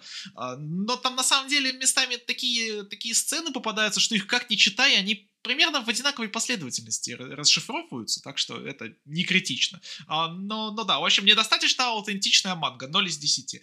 А, не, ну шутки шутками, но это, в общем-то, Э, комикс, э, отыгрывающий довольно популярный э, такой вот анимешный троп. Это буквально комикс про, про про турнир. Да, такая вот комикс турнирная арка. Можно было, конечно, сказать, с Mortal Kombat, потому что в том числе тут и сердца вырывают, и людей убивают, но вот не, не как бы с чисто по визуальной эстетике все-таки инспирации с э, мангой, с аниме гораздо больше. Ну, это такая штука про турнир, про, так сказать, единоборство. Ну, там так, не так много единоборств, на самом деле, но там есть э, сегмент с тем, как э, главного героя тренирует, короче, как он, ну, такая, знаете, нарезка из тренировочек, короче. Вот, и, естественно, есть линия там отдельно того, как Дэмин пытается э, научиться наслаждаться жизнью, пока не как его пытаются заставить наслаждаться жизнью. Ты должен понять, что тебе нужны друзья. Он такой, нет, не, не нужны друзья я, я один, я, я сын Бэтмена, все нормально будет. У меня есть томик манги с собой, мне не нужны друзья. Да, у меня есть томик манги и тульпа в виде э, моего мертвого дворецкого, мы все справимся, все заебись будет. Ну да, это был поначалу очень такой неплохой, бодренький, интересненький э, комикс про турнирчик, э, вот где и Дэмиан был интересный, и новый персонаж показанный, и интригующие были определенные моменты с самим турниром. А вот сейчас э, под, под, под актуальные номера там, короче, и арт был послабее. А стоит признать, комикс с самого начала прям, знаете, не особо блистал прям оригинальностью, но вот когда все свелось к тому, что и демона, блядь, убили, которого призывали, и что, блядь, организатор турнира это, блядь, родственник главного героя, что главный герой такой, короче, начертился, наебали хуйню и сказал, мы, блядь, должны вместе победить главную хуйню, и они действительно вместе побеждают главную хуйню, довольно неинтересно и довольно быстро. А, короче, да, надеюсь, что а, актуальная арка про то, как Робина закинули в назад во времени, это будет... Если и пролог Shadow War, то ну хотя бы оригинальный пролог Shadow War, а не просто что-то, что надо потерпеть, пока не начнется ивент, хотя и в течение ивента надо будет, скажем так, терпеть, потому что пока ивенты э, кроссовера DC, они очень так, э, хорошо показывают в плане интересности содержания каждого отдельного номера. А, вот, ну да, ну, ну, Робин так или иначе был, по крайней мере, интересным тайтлом, есть потенциал, что он им и останется. Вот, то есть э, Уильямсона пока что а, ну, он, пока что, на мой взгляд, только на Бэтмене-то пока и не успел себя как-то очень негативной стороны, стороны показать, э, ну, учитывая, что Бэтмен всего два номера пишет, поэтому еще будет время, еще он мальчишка, это он мальчишка способный. Но он в любом случае, я имею в виду Уильямсона, он пока что сейчас довольно неровный автор, то есть у него неплохо начался Робин, э, но при этом сам турнирный период закончился так себе. У него был э, средненький, э, с местами нелеп, нелепыми концептами Infinite Frontier и, и абсолютно отвратительный Justice League Incarnate. Э, у него сейчас вроде бы компетентный Бэтмен, Джаслик Инкарнет он не был, он есть, блядь. Ну, слушай, как бы... Я предпочту пока думать об этом комиксе как о, о чем-то нематериальном, как о чем-то, что, в общем, значения на данный момент не имеет. Mm, ну хорошо, ну хорошо, ну как скажешь. То, то есть здесь в любом случае автор пока очень неровный, э, и это уже больше, чем можно сказать про его э, творчества времен его написания Флэша, но вот э, давайте оставим Флэша в, как бы в сторонке. Я еще это хотел упомянуть, когда мы говорили про того Флэша, что почему я не буду сравнивать э, а, Адамса с, с комиксом Уильямсона, потому что, ну, доколе. То есть у Уильямсона и так был не то чтобы образцовый комикс про Флэша, так и, так еще при этом Э, использовать его в качестве точки референса при обсуждении ну, актуального комикса про Флэш, но это просто не уважать э, актуальный комикс про Флэша, поэтому да. Короче, да, да, вот, все сказал. А, ну, давайте вот через одного такой, Marvel DC, Marvel DC. Да, мы в подкасте опять-таки обсуждаем только двойку. Если вам интересно, что интересного в том году было про э, по, по плане альтернативы, милости прошу в наш телеграм-канал «Гусарские баллады». Там я, собственно, буду э, в скором времени постить всякие аудиоголосовые, э, значит, значит, с впечатлениями о тех комиксах, по которым мы в этом подкасте не рассказали, не успели, э, не смогли, ну и типа и так, скорее всего, выпуск будет, э, сука, огромный. А, вот, поэтому, да, милости прошу, ссылочку в описании t.my slash аудиогусар или собака аудиогусар.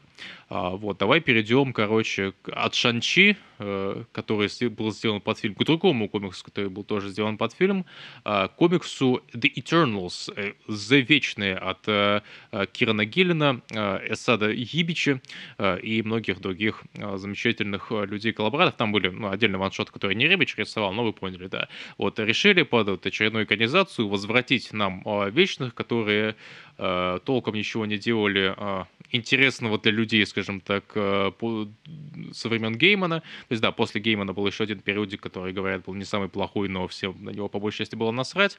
То есть, вот был Керби, собственно, создание вечных был период Геймана, такой вот, короче, его такая, о, в какой-то степени постмодернистская попытка написать вечных, на мой взгляд, не очень удачная, но опустим. А, вот. И потом вечные, они как такие самые такие не очень востребованные э, Property Marvel, э, они это были в небытие, они там периодически имели всякие камео, вон там у Аарона сдохли в пизду, короче, на Мстителях, э, вот, но сдохли, как говорится, чтобы возродиться, как птица Феникс, вот, и вот вечные возродились, чтобы Киран Гиллен, который долгое время к Марвел не возвращался, вернулся таки, не просто на комикс по Вархаммеру, а вернулся на мейнстримный, на хайпе комикс про довольно такую, тоже нишевую относительно штуку, а, чтобы написать новый том Вечных.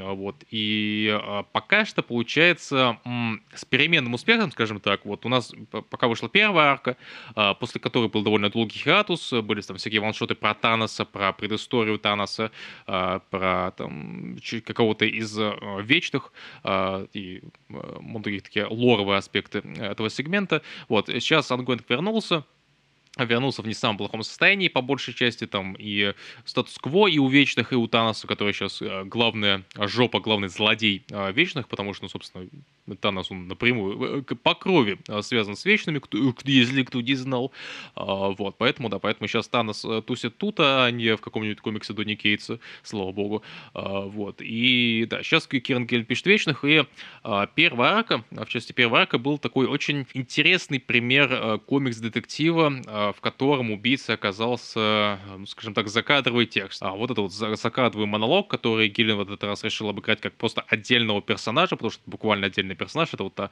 машина, э, которую охраняют вечные, она имеет вот некое свое сознание, э, и она, скажем так, управляет нарративом, который видит э, читатель, который читает читатель. То есть там из-за того, что, ну, комикс начинается с того, что вечные возрождаются в очередной раз, и пиздец, короче, с машиной что-то происходит, ее кто-то разрушает, оказывается, что это, блядь, делает Танос, потому что он, сука, тоже воскрес, и пиздец начался.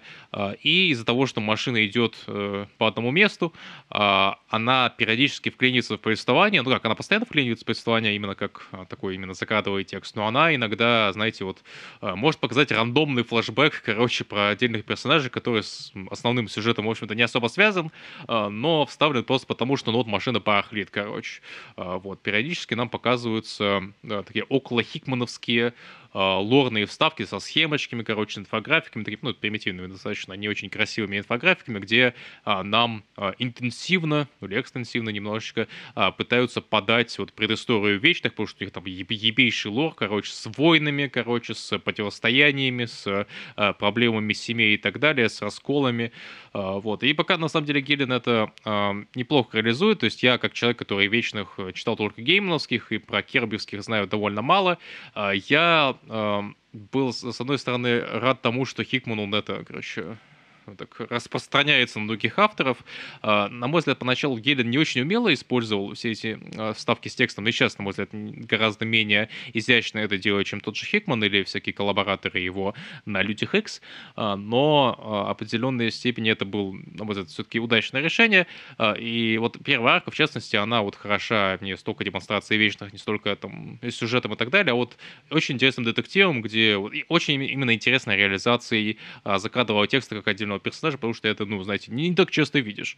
А, вот. И сейчас комикс вернулся, и вот как он, Антон? Как, как вам первая арка, как э, вам нынешний ангоинг и вот это вот все? Как, как вам вечные? Ну, в первой арке у Гиллина, на мой взгляд, эм, было лучше с э, балансом вещей, с балансом сюжетных линий, потому что ты вот не упомянул еще, что у персонажей некоторых были э, помимо очевидного квеста найти, кто убийца, у них был и были некоторые персональные квесты. Вот у Икариса, например, был персональный квест э, защитить одного паренька, который, я, если я правильно сейчас помню, потому что читалось все-таки давненько, был э, дальним предком какого-то другого паренька, которого Икарис защитить не смог, не стал, короче, не получилось у него защитить, и он взял, в общем, на себя обещание, вот, чтобы с этим пареньком что бы то ни стало. Насколько я помню, там просто это именно тот пример, когда он не защитил того человека, это пример того, что, ну вот он, для него это типа проблема, потому что он тогда не смог защитить человека, он сейчас хочет защитить еще одного человека, если у него есть возможность. Понимаю, я, по крайней мере, это так запомнил. Э, это проблема того, что я давно читал, может быть, я просто, ну, неправильно это интерпретировал. В любом случае, э, у первой арки э, вот эти два сюжета были в нормальном балансе, за обоими сюжетами было, в принципе, интересно смотреть. То есть и, и сюжетка Икариса давала такой чуть более прямой супергеройский нарратив, а сюжетка с э, машиной и большим расследованием, она давала такой возвышенный Э, э, возвышенный нарратив вечных, то есть вот этот world building и большая загадка. Вторая арка, которая вот в данный момент все, еще находится в ангоинге, все еще продолжается, у нее с этим.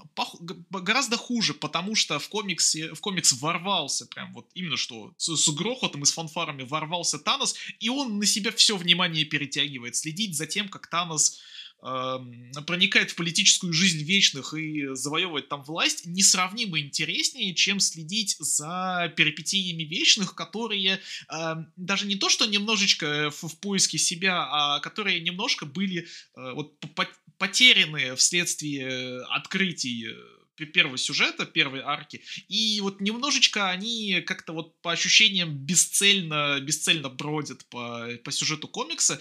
А, они э, они в этом плане, конечно, ну, не совсем бесцельно, они скорее вот общаются с девиантами и как-то вот пытаются для себя, скажем так, познать некоторую переменчивость бытия, но вот за этим просто местами следить не так увлекательно, как за Таносом, который буквально взламывает, взламывает руками лица. Взломал выборы. Да, буквально взломал, взломал выборы Eternals. А, но я скажу от себя, что мне за терзаниями вечных и их интегра... попыткой интеграции в девиантское общество все очень интересно наблюдать. То есть ну, типа, бля, линия Икариса про то, как он это пытается э, научиться бояться боли, блядь, ну или научиться бояться того, что его ударить могут, это ну, типа, потрясающе. И там, на мой взгляд, много интересных элементов, которые, да, наверное, менее эпичные и крутые, чем там моменты с Таносом, но, на мой взгляд, все еще интересные. Вот тут просто еще такой момент, что э, комикс был очень сильно да, косметически переделан под экранизацию, что казалось бы, ну, не новое какое-то явление, там Шури переделали экранизацию, много кого переделали под экранизацию, там потом опять переделали в обычную свою версию. А, вот, но тут, а, а, понимаете, в чем дело? Вот вечные, вечные, у них в чем конфликт с девиантами, что вот вечные это, короче, такие создания целестиалов, небожителей, создания целестиалов, которые, короче, вот их как сделали, они и не меняются, короче, вот они вечные, они вот как бы не как константа, вот девианты они, суки, такие, они постоянно меняются, блядь. Вот они, им, им, им от этого хуево, блядь, и остальным от этого хуево, что они монстры, твари и уроды. И вот вечные, они пытаются вот у девиантов в нынешней арке научиться меняться. Что вот они именно э, постоянно находятся в состоянии, которых больше не устраивает, они хотят измениться.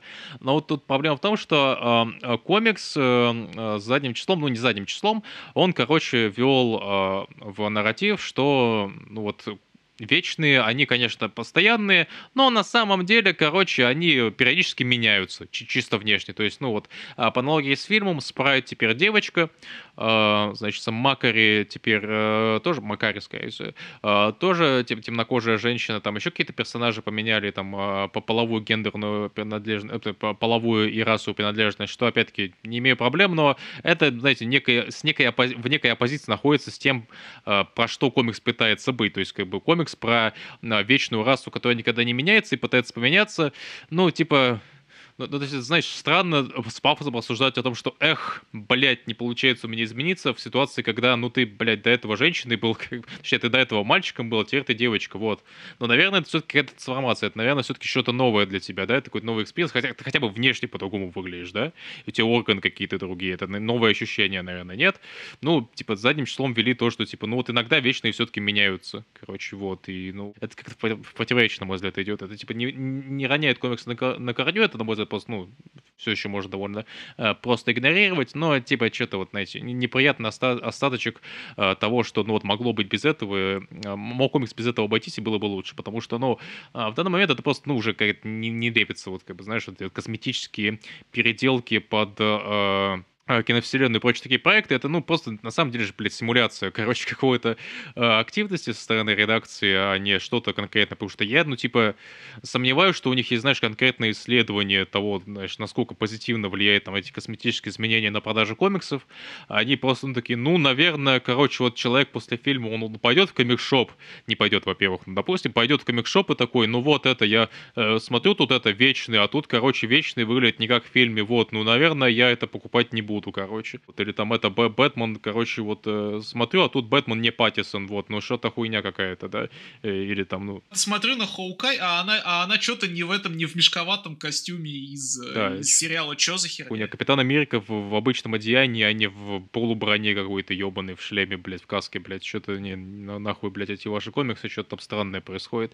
Это, может, просто, ну, во-первых, ну, странное отношение к читателю и к среднему зрителю, потому что, ну, типа, ну, ну, ну костюм вроде не меняли, вроде Паркер не давали эти ебаные черные полосы, там, как у Тома Холланда в первом фильме, и, ну, что, вроде жив комикс, блядь, да, вроде ничего, ничего не сломалось, блядь. Даже у Тони Старка только там у Фэкшена был костюм, так, тот, который там в фильме, а далее там и у Бендиса, и у прочих вообще какая-то, блядь, в Marvel Now ему еще какую-то черно-желтую хуету дали, и как бы и все, и нормально ходил, блядь. Зачем дали? Ну, просто, блядь, ну, вот он, Black and Yellow. Как раз гиллиновский комикс, кстати. Ну, да, то есть Black and Yellow, Black and Yellow, как бы, а зачем? Ну, ну, просто. Че, жалко, что ли? Реально, я, я, я надеюсь, что это хотя бы, знаешь, какой-то нереализованный план Марвел, что он подобный костюм должен быть в кино, блядь, был когда-то, а теперь его не было. Не обосрались или что типа того. Да, сейчас вещи довольно интересные, довольно неплохие, выглядят неплохо. А, там, на самом деле, и те ваншоты, которые выходили в момент Хиатуса, они тоже довольно занятные. А, занятная презентация и предыстории Таноса с позиции его отца, и, скажем так, спин про одного из персонажей, который такой местный клерик вечновский. Вот, короче, да, вечный, это пока что вот комикс, за которым интересно следить, и, ну, вот, опять-таки, для штуки, которая, очевидно, сделана по коммерческим причинам, ну, по наиболее коммерческим причинам, по которым можно, то есть, опять-таки, такая около попытка прорекламировать слэш подстроиться под вот актуально выходящий фильм, который, так, как я понял, провалился или что-то типа того, или он людям не особо понравился. Вот, но так или иначе, они подошли э, к этому делу с умом и сделали пока что интересный ангоинг, интересный концептуальный комикс. Э, вот, что, за что, за что действительно спасибо, да. Вот ты упомянул подстраивание э, комиксов под кино, и в данном случае ты так, также упоминал Паука, что вот не дали Питеру Паркеру, значит, костюм с черными там, полосами, как это было у Паука Тома Холланда. Ну, стоит признать, ну, у меня это довольно читерский прием, потому что, ну, типа, ну, э, ну, костюм Тома Холланда, он, ну, похож, в общем-то, на обычный как, как все костюмы, блядь, по паука на экране, и по, обычно, похожи на обычные костюмы из комиксов, просто ну чуть другой, типа. Ты там, если не считать там какой-нибудь там ран, ранний Реймерский или там Эндрю Гарфилда первый костюм, но это, ну, ну, блядь, белые линзы, блядь, красное одеяние, синие элементы, как бы там, в общем-то, в комиксах толком неху переделывать. Но э, этим самым я хотел, на самом деле, так относительно неловко перейти к Человеку-пауку, потому что вот, вот э, в киновселенной, конечно, про Человека-паука, спойлеры, спойлеры, э, Значит, не про, про Питера Паркера все забыли, а вот в ASM Beyond про Питера Паркера не забыли, хотя казалось бы, хотя казалось бы, Человеком-пауком сейчас стал другой человек какой-то мере. А, да, у нас сейчас э, в э, Человеке-пауке, э, в удивительном Человеке-пауке после Ника Спенсера решили такой сделать период, как, как, как казалось, заглушку перед там 900-ми, там 800 по-моему, 900 номерами, то есть такой периодик а-ля Brand New Day, а-ля Новый день, то есть у нас такая ростер сценаристов, короче, которые периодически меняются, у нас такой новый небольшой статус-кво, что Человек-паук, короче, упал нахуй, это, типа, упал, пернул, как бы, с велосипеда, и пиздец, у него радиоактивное заражение, и, короче, он в больничке валяется, а новым э, Человеком-пауком, ну или, так иначе, временным Человеком-пауком э, стал его клон э, давнишний э, Бен Рейли, э, которого теперь спонсирует некая организация э, Beyond, Beyond Corporation, которая уже там появлялся в Marvel э, в определенных тайтлах, там, в Агентах Гнева и прочих вещах, это не суть важно. Вот, короче, у нас есть новый Человек-паук э, с новыми мотивациями, новый там корпоративный супергерой, в то время как, короче, наш обычный герой э, до там релаунча дальше э, скорого он это э, валяется пока на койке и это, в ус не дует. Изначально предполагалось, что это такой, знаете, период заглушка перед приходом нового какого-то крупного автора. Э, многие грезили, что о, Хикман ушел с X-менов, и он сказал, что это будет какой-то крупный марвелский проект. Ну, наверное, это будет Человек-паук, да, ну давай. Ну вот он, ну, он Full Circle же писал вот эту вот, короче, там, начальную историю, значит, все, значит, он Паучка хочет пописать.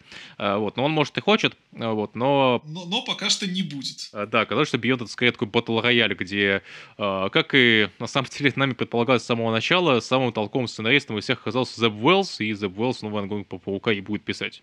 Чему я могу только порадоваться лично, потому что, ну, типа, Зеб Уэллс довольно неплохой автор, у него Гелионы были опять-таки хорошие, по которым мы в предыдущем выпуске рассказывали. А, ну и Паука он пишет не самого плохого. Он у него в целом самые толковые выпуски Паука из всего этого нынешнего паучьего траста на самом-то деле. У него были первые два номера, которые, ну, на самом деле, такой, знаешь, один номер, но разделенный на два, но не суть. То есть у него был стартовый номер, где э, паучок, короче, порефлексировал, узнал, что, бля, появился какой-то новый паук, что за хуйня, оказалось, что это Бен Рейли, попиздил с Беном Рейли, у них произошел конфликтик, э, они попиздились с э, UFOs, со злодеями э, Халка, из в Immortal Халке они недавно появлялись, но они довольно давние персонажи, как я понял.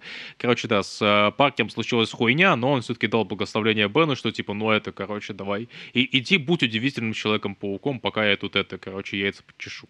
Типа, первые два номера Beyond Паука, они на самом деле неплохо, несмотря на то, что они излишне были двумя номерами, то есть им многовато было быть двумя номерами, одного бы хватило. Но это был довольно солидный старт э, комикс, который, в общем-то, обозначил вот свои, э, ну, свои задачи на последующие 19 номеров. То есть вот у нас э, есть корпорация, которая мутит какие-то мутки, у нас есть э, неиронично э, такой вот с энтузиазмом Бен Рейли, который хочет быть Человеком-пауком. Э, у нас при этом есть э, какие-то намеки на то, что, ну, Бен Рейли э, ровный чувачок и все такое, но, но с ним тоже вроде бы что-то по воспоминаниям не, ну, не в порядке, вот, исходя просто из того, как он дядю Бена того же помнит. Вот. И в целом были довольно неплохие сцены, где исполь... вовсю использовалась э, идея того, что Бен Рейли и Питер Паркер это, в общем-то, один и тот же человек, просто как бы один клон другого, и поэтому они местами одинаково, буквально одинаково реагировали на, э, на какие-то ситуации.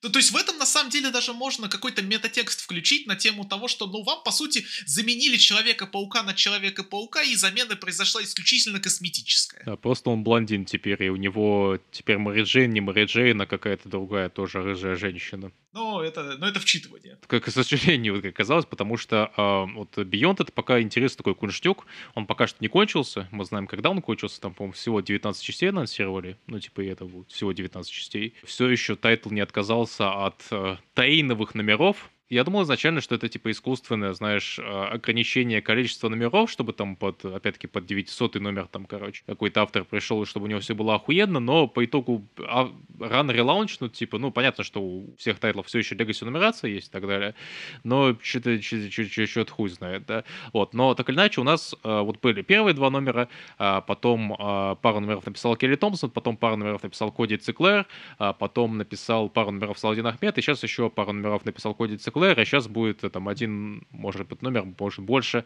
а, номер от э, Зеба Уэллса.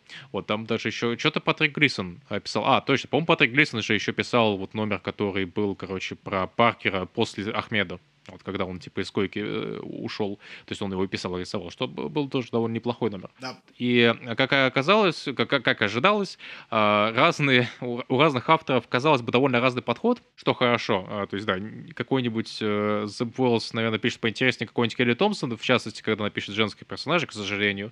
То есть у нее были в ее арке интересная подача босса Beyond Corporation Максин Э, кого-то там, по-моему, Максин, ты, ты не помнишь как? Danger, по-моему, она. По-моему, она Danger. И интересная фамилия, конечно, но как, ну, как мистер Синистер. И у нее были прикольные моменты, где Бен ходит к доктору Кавке, э, к своему психотерапевту из Рейвенкрофта. О чем на данный момент вообще забыли нафиг. Не, ну, об этом не забыли. Знаешь, ну, типа, ну, буквально у Коди Циклера в предыдущем номере была хуйня, что он опять вспоминал дядю Бена, типа, вот это пустое ебало как раз у Кавки. Uh, вот, это будет следующий номер, он будет в том числе в какой-то степени про то же. Но оно в этом плане, плане просто очень а, антиклаймактика разрешала изначальный вопрос. Ну, это да, но я надеюсь, просто у Уэллса это не, не разрешится по итогу, короче, что это все еще такая, ну, и, и последний номер, он все еще намекает на то, что, типа, он все еще с пустым ебалом. Вообще, вот, типа, из номера в номер, из а, автора-автора кочуют некие, вот, знаешь, идеи, во-первых, того, что Паркер, сука, в коме, блядь, во-вторых, что а, у, и у Паркера, и у Рейли такое некое общее воспоминание о том, как э, Паркер в детстве спиздил, по-моему, конфету. Э, какой-то батончик. По-моему, жвачку. По-моему, жвачку. Батончик, жвачку, что это короче, такое спиздил, мелкое. Ну, не, не со зла, а просто, ну, ребенок долбоеб, короче, решил спиздить и сказали такие, ты что, ты, дурак, блядь, нахуй, нет, так делай, блядь. А, вот, и у него такое страшное-страшное воспоминание, как потом с ним, короче, дядя Бен поговорил, а у него, типа, пустое лицо. И многие были теории, что, например, это воспоминание Бена Рейли, и вот у Бена Рейли некая дегенерация из-за того, что он клон, и он, типа, вот у него кризис личности. Причем буквально перед этим сюжет был э, вот у Спенсера как раз, в общем-то, тоже замыкался на клонах и на том, что клонов периодически приходилось обновлять, из-за чего э, вот этот Габриэль и Сара, по-моему, так звали их, они испытывали не, не, некие боли из того, что их постоянно, вот, э, считай, убивали и возрождали так или иначе, это контрастная такая фигня, которая, казалось бы, ну, типа, э, интересно и органично перетекает из рана в ран. Скорее, скорее, там другие клоны просто, потому что у Скарлетт Спайдера был отдельный там том поток, он остановил дегенерацию свою клеток, и он, типа, нормальный, короче, гигачат-клон, нормальный, без говна, э, вот, но, окей, это, типа, в итоге оказалось скорее такое интересный способ показать от автора автору именно психологическое состояние и Рейли, и Паркера, там, и их отношения с Дядей Беном, и их именно веру в себя, и прочие такие вещи. Опять-таки, надеюсь, Уэллс это будет интересно показано. А вот, но уже, типа, с самого начала, вот как бы с при первой же, там, при второй же смене автора начали а, определенный момент трещать по швам. А, а, то есть, в частности, самым слабым звеном оказался, как ни странно, наиболее свежий из сценаристов Коди Циклер, который до этого, как я понял, в Marvel писал в основном всякие истории для Marvel Voices, для комикс-антологии, который вообще ведет начало у него с подкаста Марвеловского, где они звали там всяких чуваков, а, вот, и я так понял, там отдельные ваншоты и отдельные антологии про а, определенные гру- группы лиц, короче, то есть там есть э, прайд ваншоты, есть а, про испанские персонажи ваншоты, про азиатских персонажей ваншоты и так далее, а, ну, именно антологии. Э, да, Коди при этом написал э, на данный момент вот наибольшее количество комиксов в этой биот-антологии. Четыре, четыре штуки. Да, аж, аж две арки. Причем это две э, такие, знаешь, вот, казалось бы, очень классические арки про противостояние с противниками. То есть, ну, вещи, которые, по идее, должны быть, ну, такие вот про супергеройскую рутину. Но вот беда в том, что эта супергеройская рутина, она даже не выстругано. Ну вот да, то есть у нас э, два противостояния с классическими злодеями Паука, то есть одно с Крейвеном, другое с Доктором Октопусом. Но типа вот э, в случае э, с Крейвеном там, во-первых, рисунок много чего убивает, потому что ну, рисунок довольно пососный. Э, и вот это все, весь нарратив про то, что Крейвен, он, короче, накачал Паука. Вот, вот мы же, когда типа увидели даже анонс этого сюжета, мы такие, блин, вот у нас клон Питера Паркера сажается, по сути, с клоном Крейвена. Бля, это, наверное, будет охуенно. Война клонов, короче. Вот, но по итогу это очень примитивный сюжет про то, как, ну, типа, ебаный Крейвен накачал э, паука э, опять наркотой какой-то, чтобы у него галюны были довольно ну, примитивные галюны.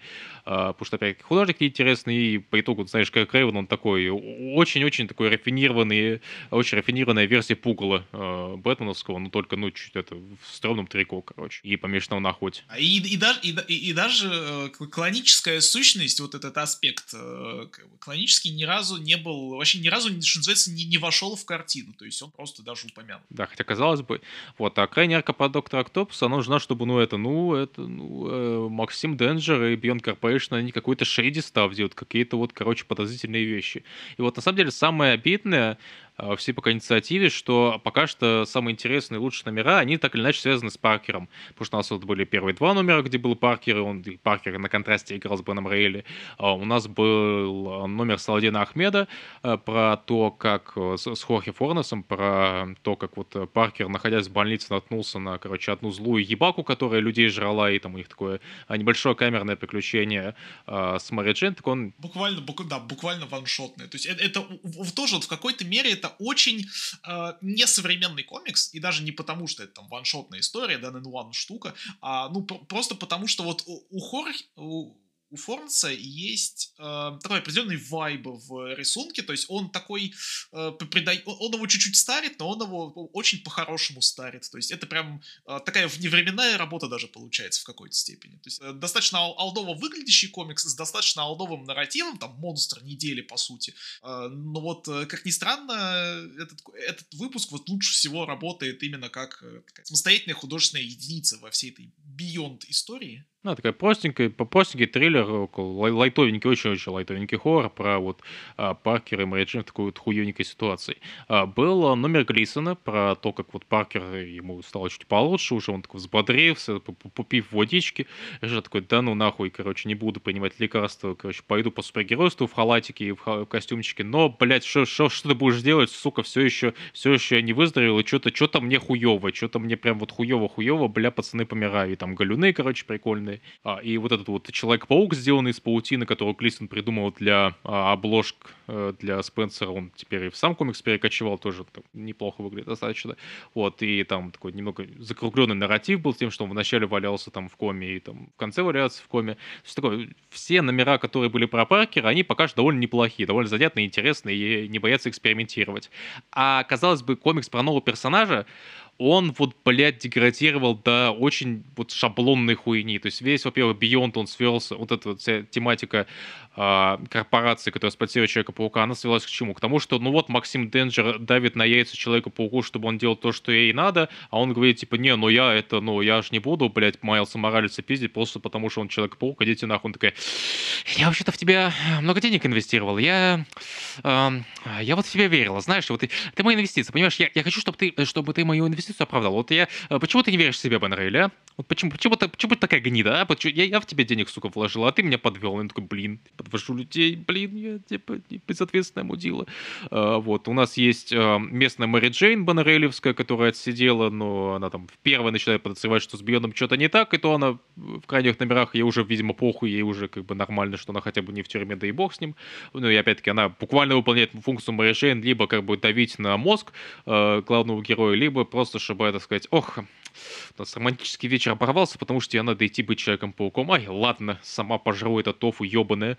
А, вот, есть э, сам Банрелли, который, ну, пока что, ну, реально просто Человек-паук, которого, да, периодически бывают определенные кризисы личности, а, вот, но пока что это Человек-паук, но с примочками всякими интересными, которые не очень интересны и, по сути, нужны периодически просто потому, что, ну, знаете, ну вот, ну, вот есть сюжет по Октавиусу, давайте вот ему биондовские чуваки сделают примочку, чтобы остановить Октавиуса и его щупальца. Вот. Это, в принципе, мог сам человек паук наверное, собрать, но типа, ну вот у нас есть целая корпорация, которая ему дает тебе припамбашки, приплюшки. Вот, а еще, да, и это комикс по то, что, ну вот, короче, корпорация какие-то вот, э, значит, нехорошие какие-то, скорее всего, э, вещи делает, вот, и человек в какой-то момент должен это осознать сказать, что, ну вот, это я того, да, я, короче, против того, что вы делаете, короче, Питер Паркер, пошли пиздить злую корпорацию. Вот, и пока что, знаешь, вот э, была же еще одна история, про Бен Рейли как Человека-паука, и она, вот знаешь, тоже оттенена тем, что Бен Рейли не столько главный персонаж, сколько фон, э, на фоне которого э, главный герой, он играет на контрасте. Это э, Таин э, при смерти Доктора Стрэнджа, о котором мы подробнее чуть позже поговорим, э, Таин при смерти Доктора Стрэнджа про Человека-паука. Ну, на самом деле, это Таин скорее про Черную Кошку, э, которая не доверяет новому Человеку-пауку Бен Рейли, просто потому что, ну, откуда ты взялся, иди нахуй, как бы, блядь, охуел моего этого, блядь, любимого паучка заменять пошел нахуй. И опять-таки даже там, знаешь, у Бонарелли есть отдельные моменты, когда он рефлексирует то, что он не настоящий человек, а клон, что у него своих воспоминаний нет, что он просто как бы, ну, копия человека.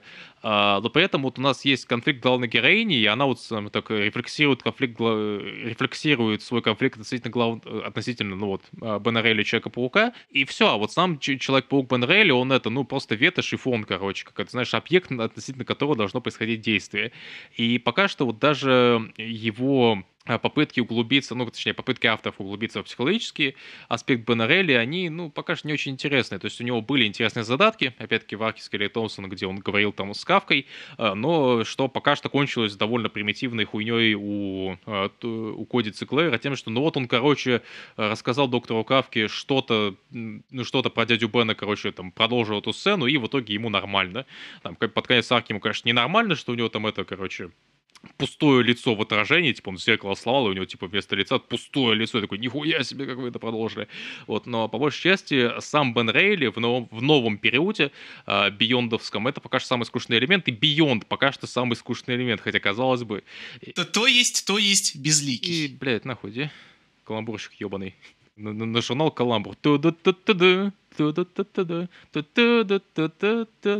Вот. И, на мой взгляд, вообще было такое пагубное решение делать, дать Бену Рейли именно целую корпорацию, потому что в итоге все нахуй ебаные сюжеты про Бена Рейли не так или иначе про то, как он работает с корпорацией. И просто, к сожалению, вот была Келли Томпсон, которая ввела вот, короче, вот такую э, суку боссом Максин Денджер и там всякие подобные финтифлюшки, типа трешовых изобретений и так далее, а другие авторы просто за ней менее интересно повторяют, потому что из раза в раз Максин Денджер ведет себя примерно одинаково, и Бен Рейли примерно одинаково реагирует, и, ну, короче, это все говно, оно как-то не очень развивается. То есть пока что даже, вот, ну, опять-таки у того же Паркера есть какая-то, ну, знаете, э, попытки что-то делать, короче, попытки геройствовать, попытки там это, короче, в больнице что-то поделать, а вот когда фокус, он смещается на Человека-паука, э, Бен Рейли, Бен Рейли занимается какой-то хуйней, довольно посредственной. И по итогу весь этот Beyond Period это такая очень-очень э, ленивая, очень-очень неинтересная косметическое обрамление очень посредственного комикса по Человеку-паука. Чем комикс мог бы не быть, потому что, ну, блядь, это экспериментальный период, казалось бы, где у нас много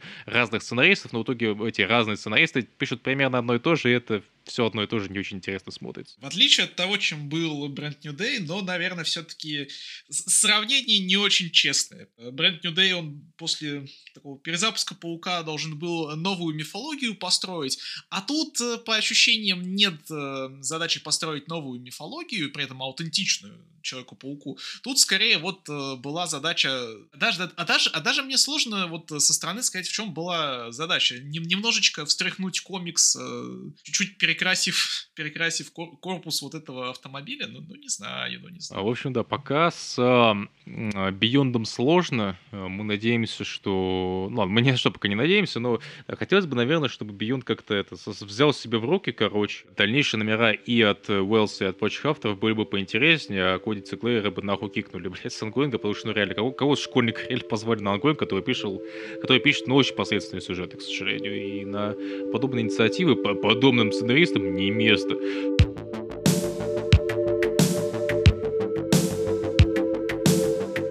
Но мы, наверное, перейдем к авторам, которым нам все-таки хочется похвалить в этом году. Вот как раз вот мы из того подкаста еще тизерили номинацию «Звездочки года», звездочки причем со скобочкой радости э, года. Э, вот, значит, мы расскажем вот там раз, двух, пяти авторах, пяти авторов, которые нас в том году очень-очень сильно порадовали. Давай, наверное, давай, наверное, начнем с человека, которого мы рассказывали на наименьшей степени, но по которого мы э, хотели рассказать уже давно. Давай расскажем про э, Джада Маккея. Конечно, рассказывали про всего один его э, комикс до этого в, в выпуске про э, чудесную шестерку, рассказывали про его Мстители Мехстрайк. Если хотите по подробности, в подробностях услышать, почему этот комикс хороший, идите слушайте тот выпуск. Э, вкратце, очень интересный комикс. Показалось бы, блядь, посредственная идея того, что мы, ну давайте мы, короче, Мстителям э, дадим ебаных гигантских роботов, просто потому что у нас есть линейка игрушек с Мстителями, но роботами. Вот, но по итогу Джет Маккей сделал реально интересный интересный, реально крутой командный комикс про Мстителей. И Imagine What If оригинальный Secret Wars э, was actually good comics. Ну, типа, при этом там и нотки хоррора есть, и какая-то командная работа, и всяких э, мелких моментов, э, там, мелких диалогов с персонажем. Короче, очень хороший комикс. Обязательно с ним ознакомьтесь, послушайте, что мы о нем говорим до этого. Но это не единственный комикс, который от Макея нас в этом году порадовал. Вообще, в какой-то степени Макея в этом году открыл а, для себя как автора, потому что он вообще же начал э, такую крупную экспансию в Марвеле со своей черной кошки. И я с его черной кошкой долгое время не знакомился, потому что, ну, типа, я мало чего неинтересного слышал. Э, мне казалось, что это комикс, который, ну, первый номер хорошо подался, потому что там ебаный ворох обложек, и, ну, типа, ну, это персонаж Паука, короче, это, короче, опять какая-то штука, видимо, для фанатов и так далее. А, вот. Но как только персонажа а, вернули, точнее, ongoing вернули при King in Black, потому что, ну, там, продажи, видимо, были не очень, и первый том прервался, потом он вернулся при King in Black, и далее вот выходил по а, конец 21 года. Тоже как бы не без э, hiatus ов, тоже не без, вот, короче, плохих продаж. В итоге run Джеда Маккея, по сути, уже кончился, и, скорее всего, мы э, кошачьего контента от него, если дождемся, то очень-очень не скоро.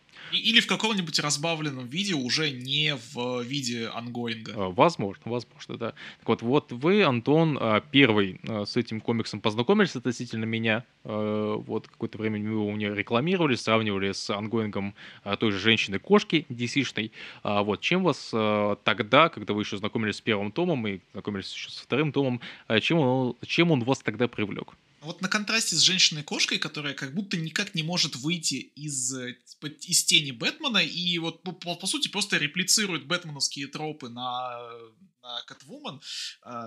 Черная кошка это, в общем-то, комикс, который очень уверенно чувствует себя в Marvel сеттинге. То есть это комикс, который прям четко осознает, что, блин, вот у меня вот у меня есть персонаж-воровка. И э, эта персонаж-воровка, она находится в фантастическом сеттинге, где существуют маги, где существуют чуваки в железной броне, где существует еще миллиард фантастических концепций. И вот давайте мы просто будем делать э, heist-комикс, комикс про ограбление, где, значит, э, персонаж фантастическим образом э, грабит фантастических существ. И делает это не скучно, делает это, ну, скажем так, в меру интересно, потому что начинал, начинался комикс все-таки э, с определенной такой раскачки, он не, далеко не сразу захватывал внимание и становился увлекательным. Есть такое. Я вообще бы сказал, что со второго тома э, комикс гораздо лучше работал именно с персонажным моментом именно Селины Кайл. Тут, блядь, Селина Кайл, да, пиздец. Э, с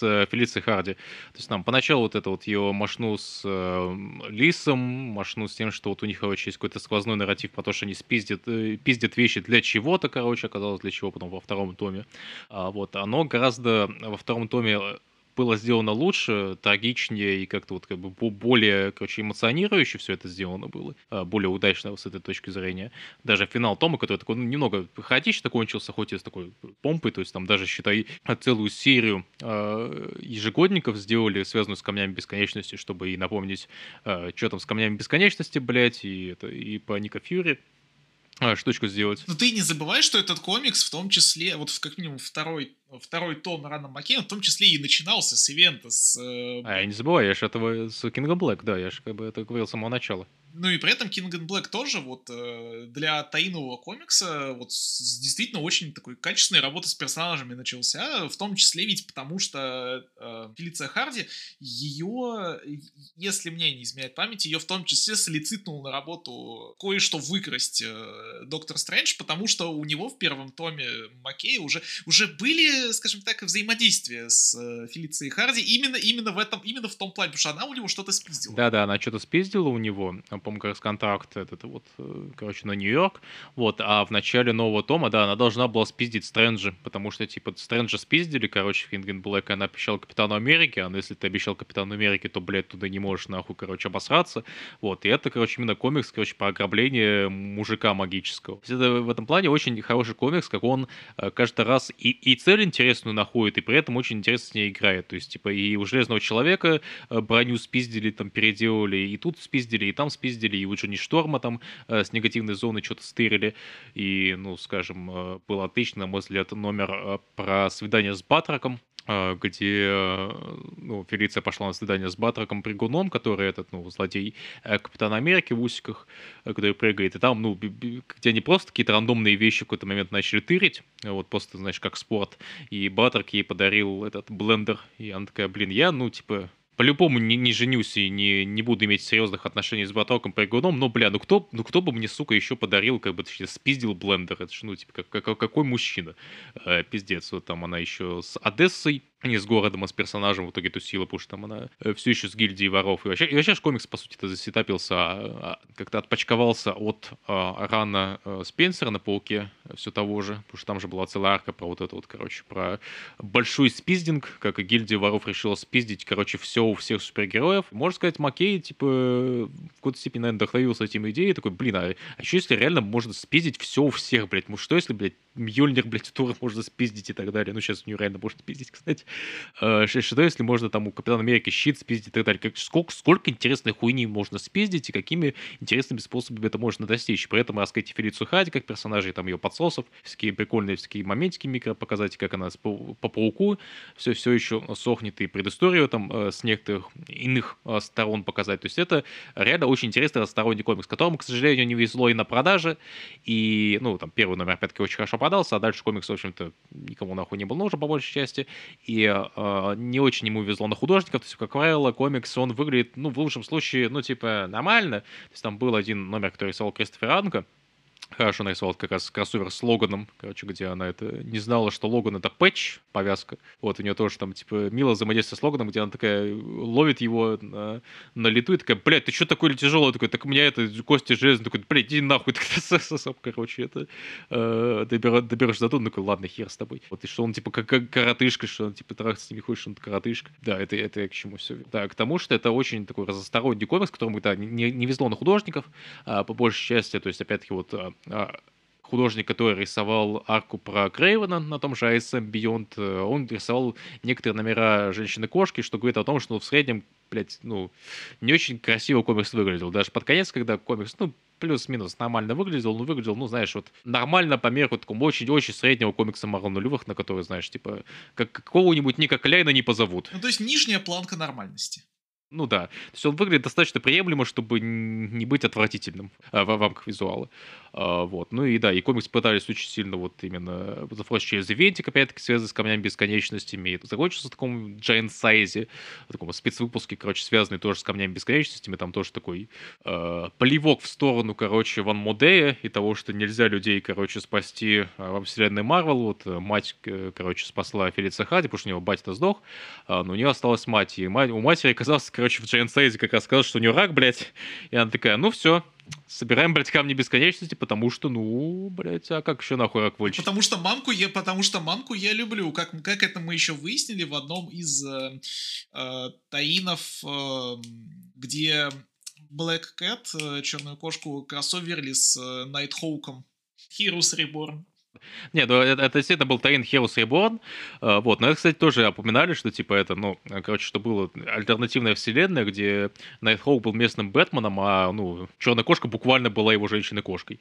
Ты, ну, условно, кинговского разлива там. Uh, вот, но он это, короче, упомянул, что типа, вот, смотри, у меня более пиздатая реальность, там, короче, все охуенно, даже там, типа, короче, все охуенно, но он упомянул, что, типа, и твою мать звали так-то так-то, она такая, ах ты, сука, у меня там мать умерла, да, пошел нахуй, мать я не проебу, короче, там кинула ему, короче, топор въебала и убежала. А, вот, там и, там и Фьюри интересно интригирован. То есть в целом это, во-первых, интересный кончтюк, как нам пытались, знаешь, это подвести к финальной арке э, а, Черной Кошки и э, как-то какой-то интересный даже маркетинговый ход или в целом, ну, знаешь, построение арки вокруг того, что мы собираем персонажей, которые имеют при себе камни бесконечности. Э, вот, сама арка, ну, такая, ну, не сказать, что антиклаймактик, просто, знаешь, не, ну, немного такая средняя, то есть там, знаешь, глупо знаешь какого-то чего-то масштабного, эпичного, прям, прям ахуяху ожидать, э, масштабного взрыва, короче, там, блядь, э, массовых городов и так далее, чего-то, знаешь, такого масштаба э, перчатки бесконечности ожидать от комикса, блядь, про черную кошку, на которая, ну, пиздит вещи, короче. И это даже украл у своей матери право на, на, смерть, пиздец. Вот, так что, да, комикс интересный, классный, побольше бы таких, к сожалению, конкретно черной кошки мы от Маккея еще не увидим. Но в целом это, знаешь, такое лишний раз, короче, кивок в сторону DC, что на, надо, надо про черную, про женщину кошку похожее сделать. А Клифф Ченк, впрочем, это а, реализовал немножечко во втором номере Catwoman Lonely City, довольно тоже отличном комиксе, по которому мы, наверное, в другой раз как-нибудь отдельно расскажем, когда он кончится полностью. Но да, вам, как вселенной супергеройских с огромными лорами, можно интересно пиздить вещи. Вот, но, но можно не только пиздить вещи. И, да, и, и, и делать интересные кошачьи тайтлы. Делать интересно кошачьи title ы, а не вот это вот то, что выходит по большей части, да. Но Маккей на, на этом не закончил, не только Mech Strike, не только Black Cat, а, но и Лунный рыцарь. Он начал писать ongoing про Лунного рыцаря. Опять-таки еще один title, сделанный под фильмы, точнее под сериал на Disney+, скоро выходящий. Вот очередной том приключений Марка Спектра, который в этот раз действи- действительно про Марка Спектра конкретно, а не про его шизофрению и прочие личности. То есть у нас был там а, такой блокбастерный том значит, Элиса, Вуда, Бана и прочих чуваков. А, был в себе любимый ран Смолвуда Лемира на Лунном рыцаре, который недавно с Альпака полностью издала, издала, за что им огромное спасибо. Такой именно комикс именно про шизофрению, про иллюзии вечные, про непонимание того, что реально, что нет. А, был Том Бибиса тоже крепкий, который я, правда, очень плохо помню, поэтому не буду тут лишнего рассказывать, но, скажем так, он считается, что он довольно достойно продолжил линию Лемира. Ну, но он, в частности, был таким э, таким интересным, значит, э, с миксом из а, вроде бы классической супергероики, потому что ну, там, там буквально происходили ситуации в духе того, что лунный рыцарь идет и, и бьет морды суперзлодеям. Но это в том числе такой в, какой, в, какой-то, в какой-то мере индюшачий комикс, э, такой, знаешь, немножечко вот э, немножечко то, что мог бы Джерард Вей написать, только, ну, не, не будь он Джерард Веем, про лунного рыцаря. Но это, э, э, это уже такая вот моя, чисто, моя интерпретация э, вот, через то, что это, в общем, такой не, не, немножко немножко даже не попсовый такой, не, не панковый, но, в общем, эм, ну вот как будто что-то из инди-сцены. И по рисунку, и по нарративам. То есть это, в общем-то, в общем, гораздо более семейная история была, на самом деле, нежели чем предыдущие тома Лунного рыцаря. Да, но, может быть, мы об этом как-нибудь в иной раз поговорим. Ну да, может, под сериал расскажем про Бимиса, про Либерия, про прочих челиков. Может, про Бендиса даже.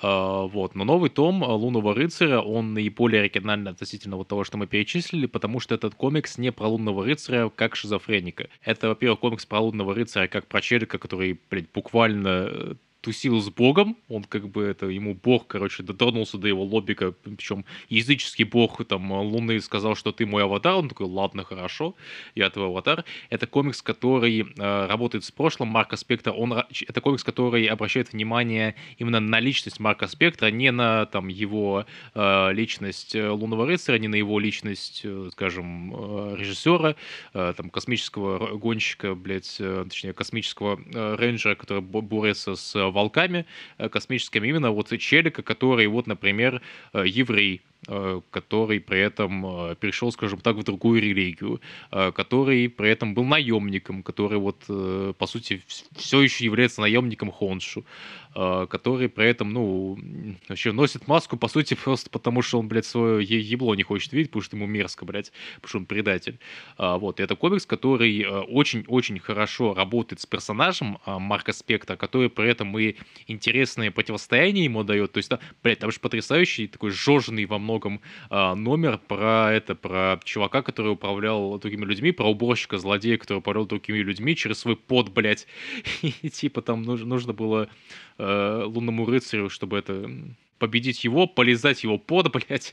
Он полезал его под, и он пустил его в свое сознание, и оказалось, что в сознании лунного рыцаря, блядь, ебаный огромный лунный рыцарь, который тупо аватар бога, и как бы шоха, блядь, пошел нахуй отсюда, я лунный рыцарь. Ну это же, кстати, еще как раз э, хорошо стыкуется э, вот с тем, что это вот чуть-чуть неожиданный комикс, потому что во многом э, это тоже не комикс про большие такие сквозные нарративы, это, в общем-то, комикс про монстров недели.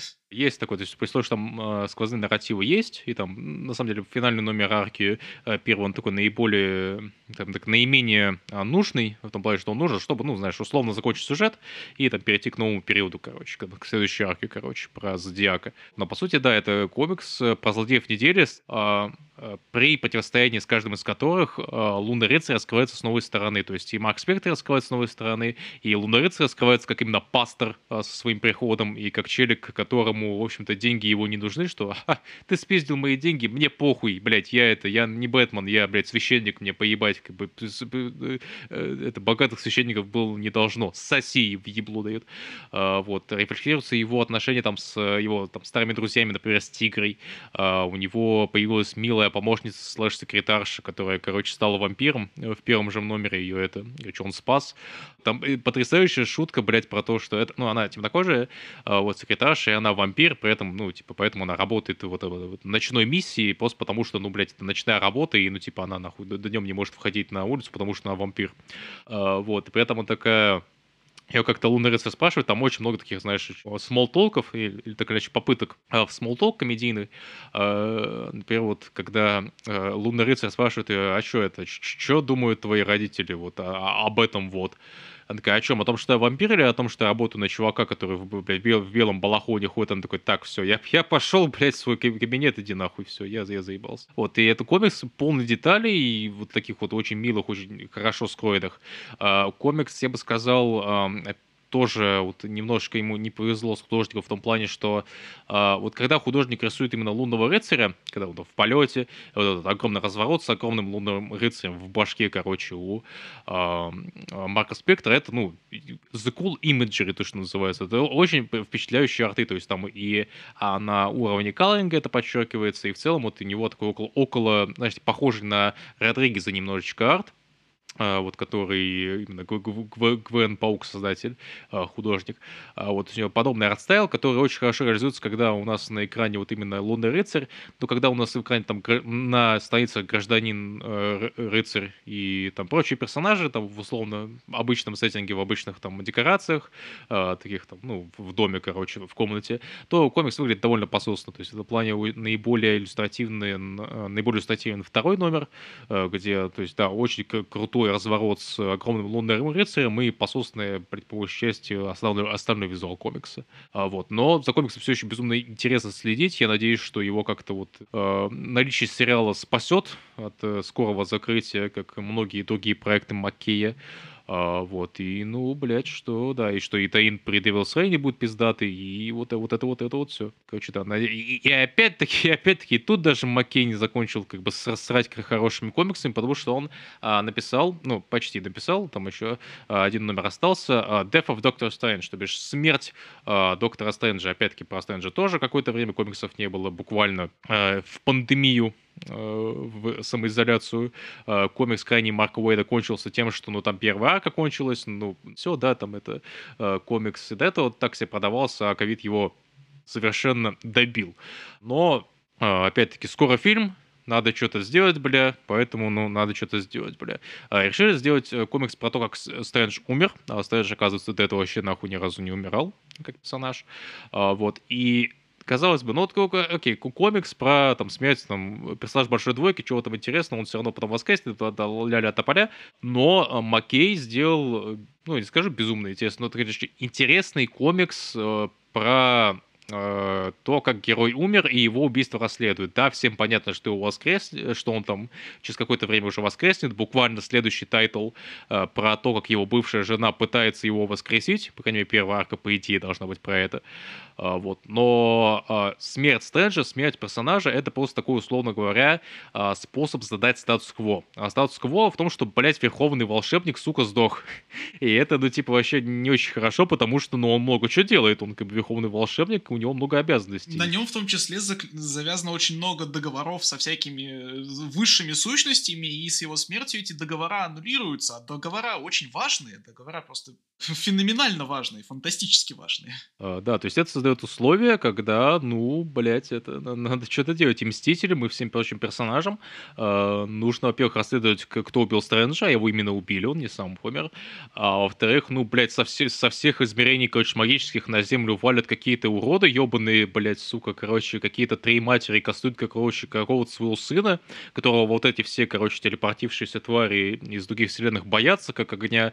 И, блядь, пиздец, что-то надо нахуй что-то что с этим делать, блядь. А еще же а, Стрэндж, э, сука такая хитрая, э, он в первом номере, прежде чем умереть, рассуждал о Кощее Бессмертном, нашем русском, а, точнее о том, как он вот э, поместил свою эту смерть в иглу, иглу в яйцо, там, яйцо в утку, там, зайца, в сундук и так далее. И оказывается, Стрэндж, короче, э, предусмотрел свою смерть, ну или предполагал, что его смерть произойдет, и он сделал со- собственный магический бэкап. Э, еще давным-давно, когда там еще э, его приключения писали такие товарищи, как Стэн Ли и Стив Дитко, э, он сделал, короче, свой магический бэкап на случай, если он сдохнет, э, и чтобы он, собственно, сам свое убийство помог расследовать.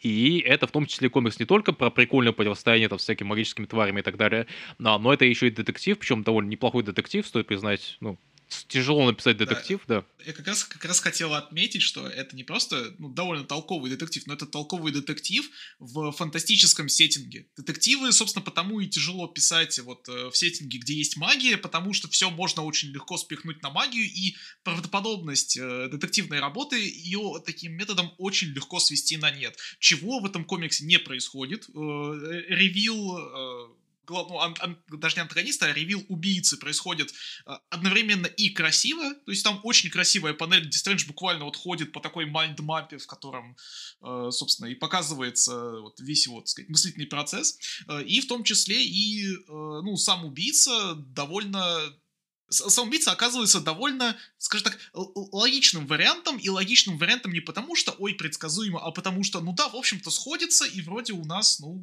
противоречий нет. То есть очень компетентно. Да, это логичный вариант, но не очевидный. То есть да. у нас был очевидный вариант в виде Морда, э, барона Морда, который, э, собственно, в какой-то момент подозревали в максимальной степени.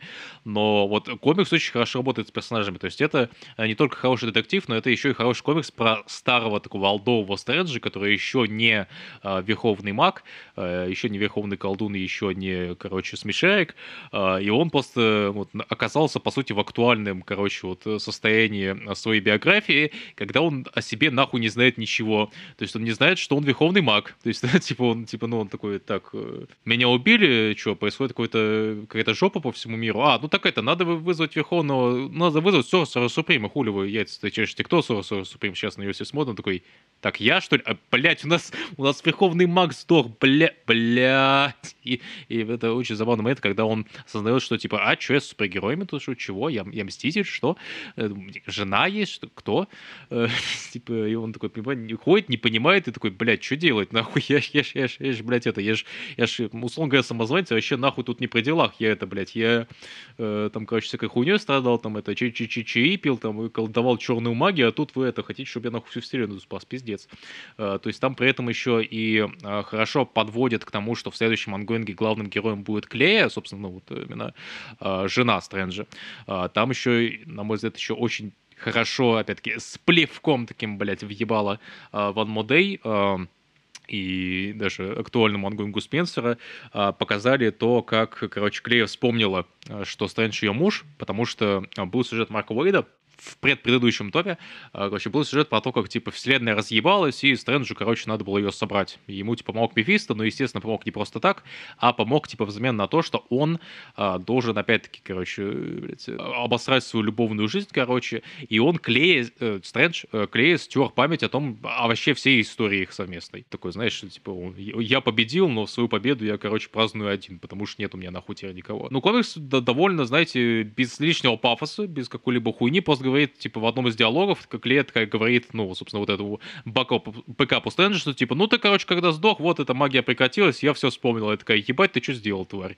Вот, то есть, без изысков, без, блин, без миллиарда объяснений, без редконов, говна и так далее, это все просто, вот, короче, сдох, магия не работает, все, типа, теперь я все помню, теперь я готова, короче, рефлексировать хуйню, чтобы комикс был интересный.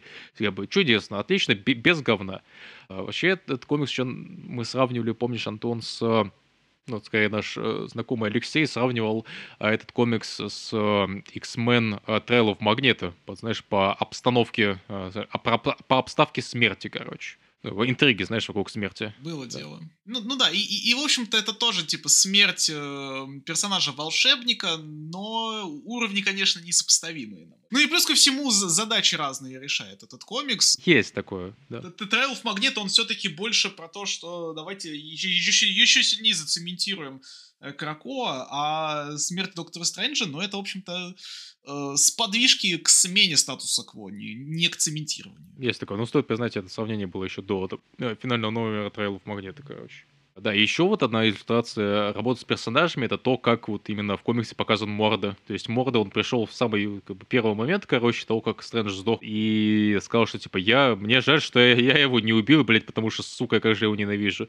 И когда по сюжету было подозрение там, основное, что там э, он, именно он таки все-таки убил Стрэнджа, мы такие, ну окей, ладно, это, в принципе, ну, очевидный вариант, но, в принципе, это такой детектив, короче, довольно примитивный, у нас, скажем так, не так много действующих лиц.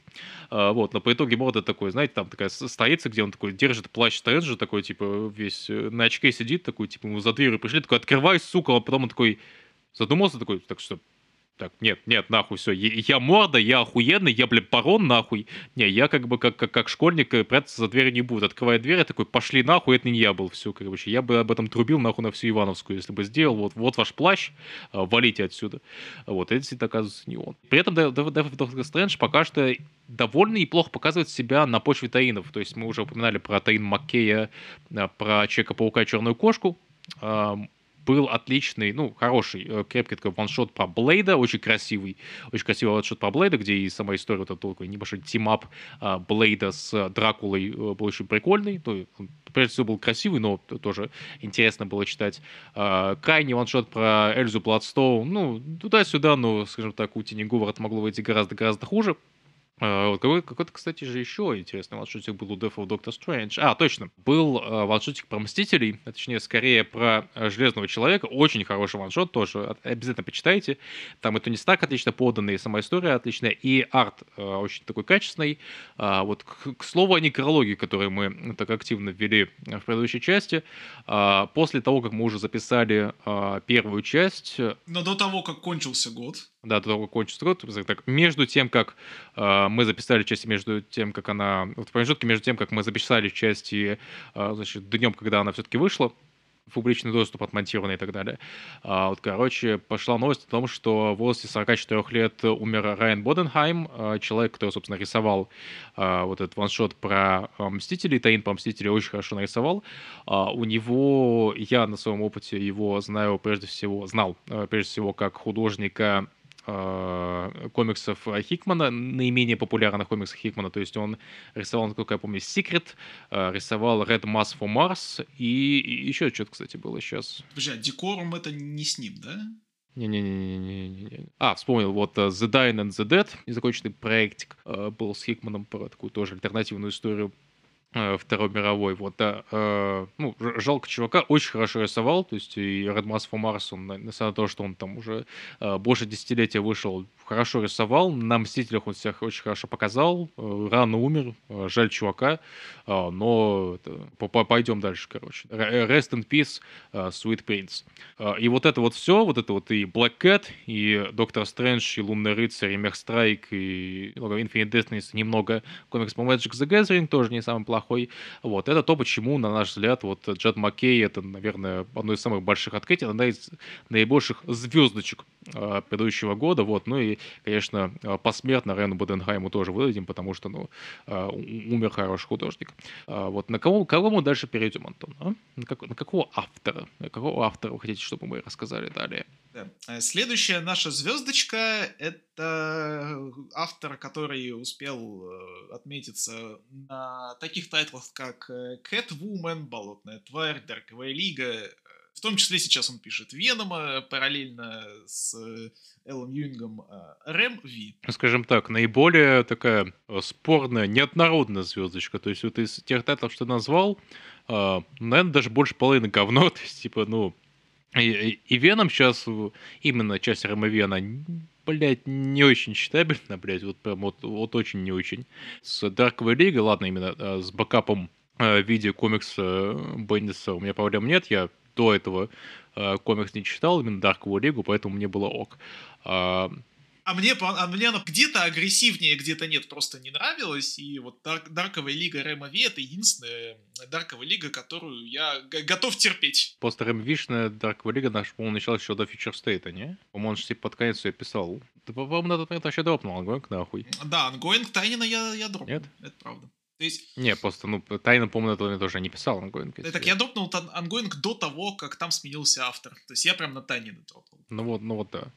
Я про это говорю. Его женщина-кошка тоже, блядь, ну, начался туда-сюда, а потом вот кончилось, чем кончилось. Вот. Комикс с неплохими картиночками, типа, и местами с приемлемыми сюжетами, но, но не более. Типа, вот комикс, типа, про то, как женщина-кошка ходит, короче, и вокруг него происходят какие-то прикольные события, и, и не очень. Нам поначалу, типа, женщина-кошка очень так вкатывала, ну, как не очень вкатывала, это был нормальный комикс, типа, крепенький, а как начался Future State, короче, он развалился нахуй, короче, и не собрался, вот, по итогу, и э, в итоге авторский состав сменили. Но при этом э, РМВ себя очень хорошо показал на болотной твари. Он причем показал себя на ней еще во времена Future State. Он вместе с Перкинсом показал себя вот как очень такой неплохой э, сценарист, который, в принципе, мог бы интересно показать болотную тварь. И поначалу оставилось, что, типа, блин, всего 10 номеров, ну ладно, но тут действительно такие, ебать, а давай, короче, это будем делать даже не второй том, а просто наебеним еще 6 номеров, тогда у нас будет, типа, не 10 номеров ребитка, а 16, просто потому что, ну, ебать, мы так можем, потому что мы, короче, безбашенные,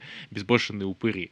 А вот, но я, я еще это в том году заприметил по его там Blue and Green и еще какая-то работа, не помню, вот, но «Болотная тварь» это определенно вот его такой э, наиболее, наиболее мейнстримовый, наиболее, короче, хайповый комикс. Я у него, я пытался читать его волтовские комиксы, э, но мне, вот честно говоря, не вкатило. У него, у него на самом деле такой довольно раскатистый слог. В этом плане я, типа, прекрасно понимаю, почему тот, он ту же Justice League Dark э, подхватил после Тайнина, тоже тоже да, вот человека, который пишет довольно раскати, раскатистым слогом, довольно таким большим, а, объемным и обширным. Словоохотливо. Словоохотливо, да. Но вот э, той же «Болотной твари» это, например, подходит вообще отлично. Комиксу в том числе про в том числе про какие-то размышления или там вечные концепции. Есть такое, то есть он может в меньшей степени рассуждает про хуйню, как какой-нибудь Мэнфин, имеется в Марвелский вот этот леший, вот, он же вообще молчит, как правило, и типа у него такой долгий-долгий а, монолог может быть э, такой закадровый. А болотная тварь, да, это штука про что? Про перерождение, про трансформации, вообще этот том он такой немного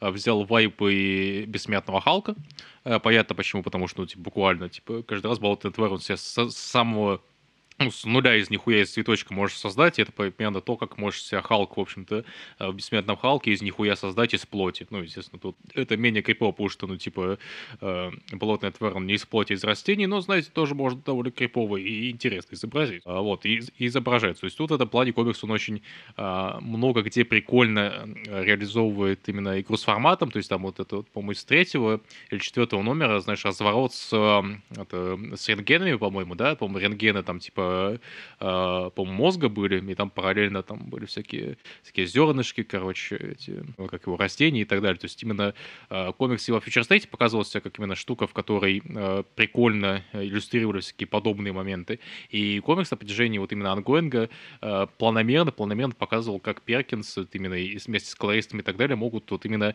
интересно показывать болотную тварь, его трансформации и трансформации хуйни вокруг него. А поэтому надо сказать, что у него очень странная структура вообще. Да, то есть именно, особенно у первых номеров. То есть, типа, по сути, у нас э, начало ангоинга произошло даже не в первых двух номерах, а в третьем-четвертом номере. Да, очень, очень долго вообще комикс э, добирался до этого момента, и надо сказать, что ну, обычно в среднем э, стандартная вот структура каких-то оригиновых историй, она э, тяготеет либо к тому, чтобы прям э, сжато-сжато быстро переск- пересказать значит, историю становления и пойти дальше, или размусоливать это все там, ну, на, на арку, на две, на шесть номеров и так далее. Тут же вот получилось немножко ни туда, ни сюда, вроде бы и сам Origin, ну, немножко затянули, и там передачу эстафетной палочки, то есть встречу с Аликом Холландом, э, ну, тоже вот как-то об обставили позже, чем вообще, наверное, стоило бы. То есть, вообще, эти, значит, первые четыре номера, они, по сути, ну, такие, им бы, по сути, двумя номерами быть, на самом деле.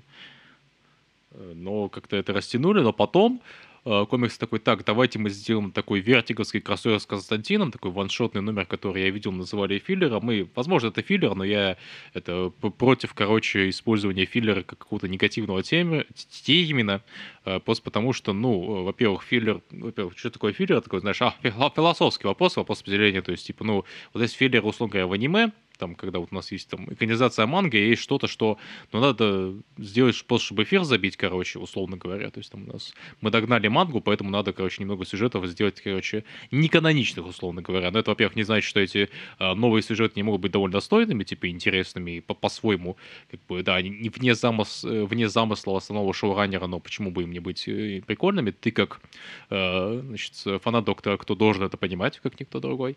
Особенно сейчас. Особенно сейчас. Особенно сейчас, да. Например, у Кинга любят, знаешь, говорить, что у него много филлеров было в Бэтмене, ну, типа... Ну, а, окей, окей, ладно, допустим, типа, вот у нас идет ран автора, там пришел какой-то автор на один ваншот, там какой-нибудь Орландо пришел, э, чтобы там забить место, условно говоря, в графике выходов, там, пока Джим Уилсон отъезжает. Как было в прошлом томе Чудо-женщина как раз. Ну да. А если автор, вот у него концепция в том, что вот какое-то время нам нужно, короче, серию ваншотов сделать, таких, которые на э, условно там основной сюжет там сквозной не очень сильно влияют, их можно, конечно, тоже, да, попустить, но типа, ну, это история, которую хочет рассказать там основной шоураннер. Почему, можно ли тогда назвать филлером? На мой, на мой взгляд, нет. Вот, но это опять-таки вопрос определения, и да, и, и филлер, он не обязательно должен быть чем-то неинтересным и проходным. То есть, на, ну, на, на, на самом деле, типа, ну, вот э, э сюжет про Константина и вот эту вот нацистскую бомбу можно пропустить, но я бы не советовал, просто потому что, ну, типа, комикс, блядь, красивый нахуй, и комикс хорошо сделан, блядь. То есть там и Константин хорошо сделал, то есть это, знаешь, э, очень хороший баланс, то, что это, типа, можно одновременно сказать, что это и комикс про Константина, и комикс про Болотную тварь. То есть это такой именно team-up хороший. Или в каком-то смысле можно сказать, что это очень неплохая, такая неплохая капсуляция вот вертиговского магического вайба. Да. Именно да. двух популярнейших вертиговских тайтлов. Да, абсолютно. А вот плюс был опять-таки очень интересный такой неплохой под финал кроссовер с э, отрядом самоубийц, э, где и э, этого Хитвейва показали неплохо, и самого Писмейкера, и Хема, и, короче, ну, было прикольное такое противостояние, там, ну, немножечко чуть подзатянут, и он такой, такой блокбастерное показание двух огромных ёб, э, и такой, знаешь, финальная такая вот, короче, завершающая арочка про брата, братка.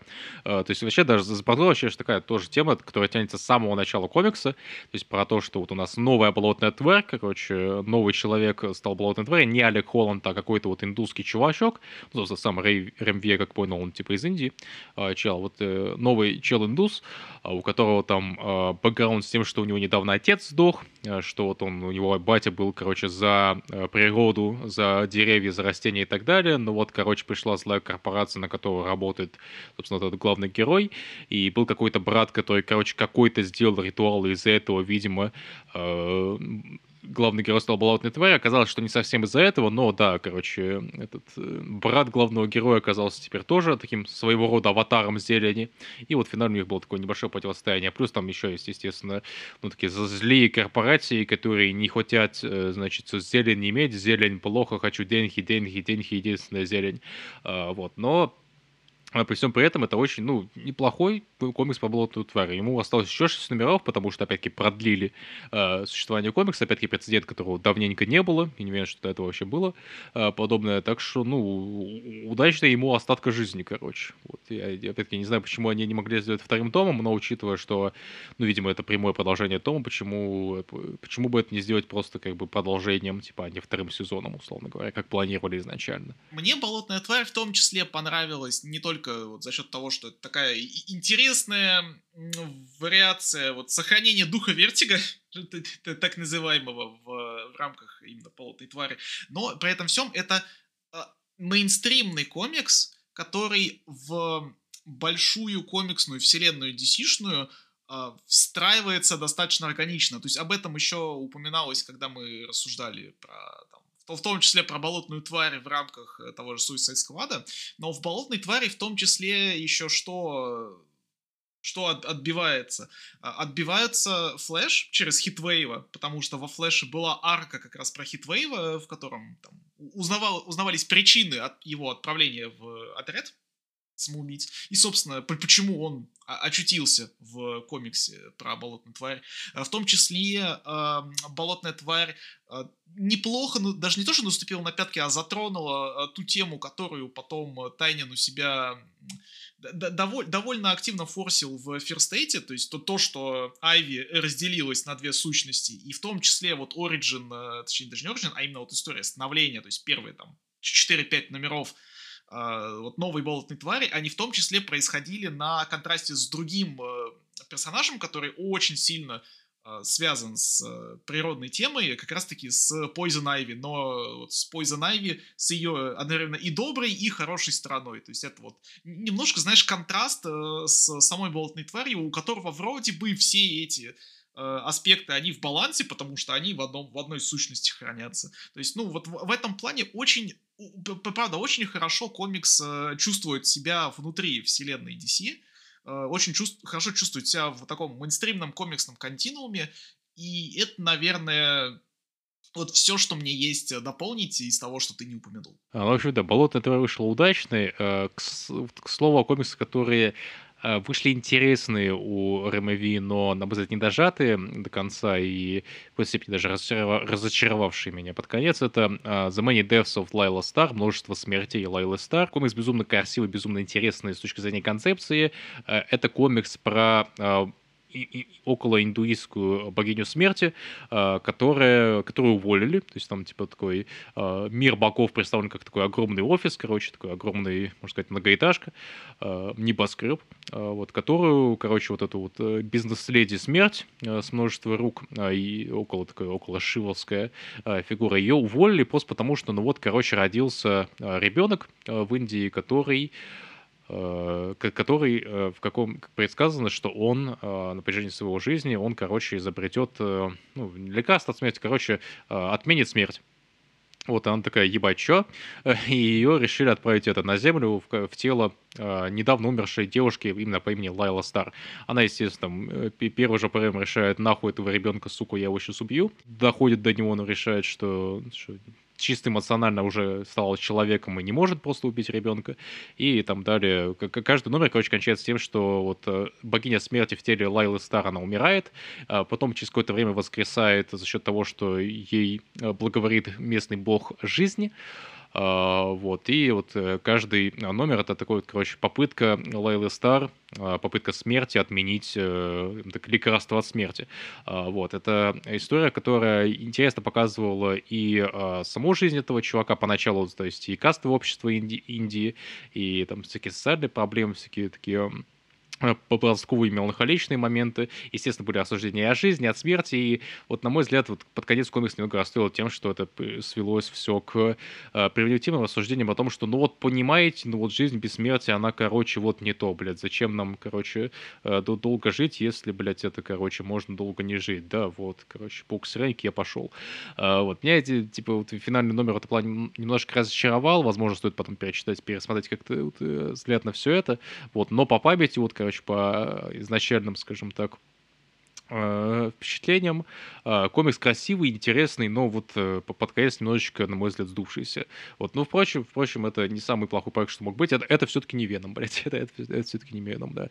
Веном пиздец хуйня. Я не, я не знаю, как у Рэма выходит. То есть, ну, да, у Рэма очень много, как мы выяснили на протяжении обсуждения таких посредственных и не очень сильных работ и там всяких шероховатостей даже в лучших его тайтлах, но, блядь, но, блядь, Веном он пока что это, нахуй, рекордсмен ебаный, короче, типа, поэтому, блядь, реально качок такой огромный, хичевский, блядь, который казачка танцует, ёб твою мать.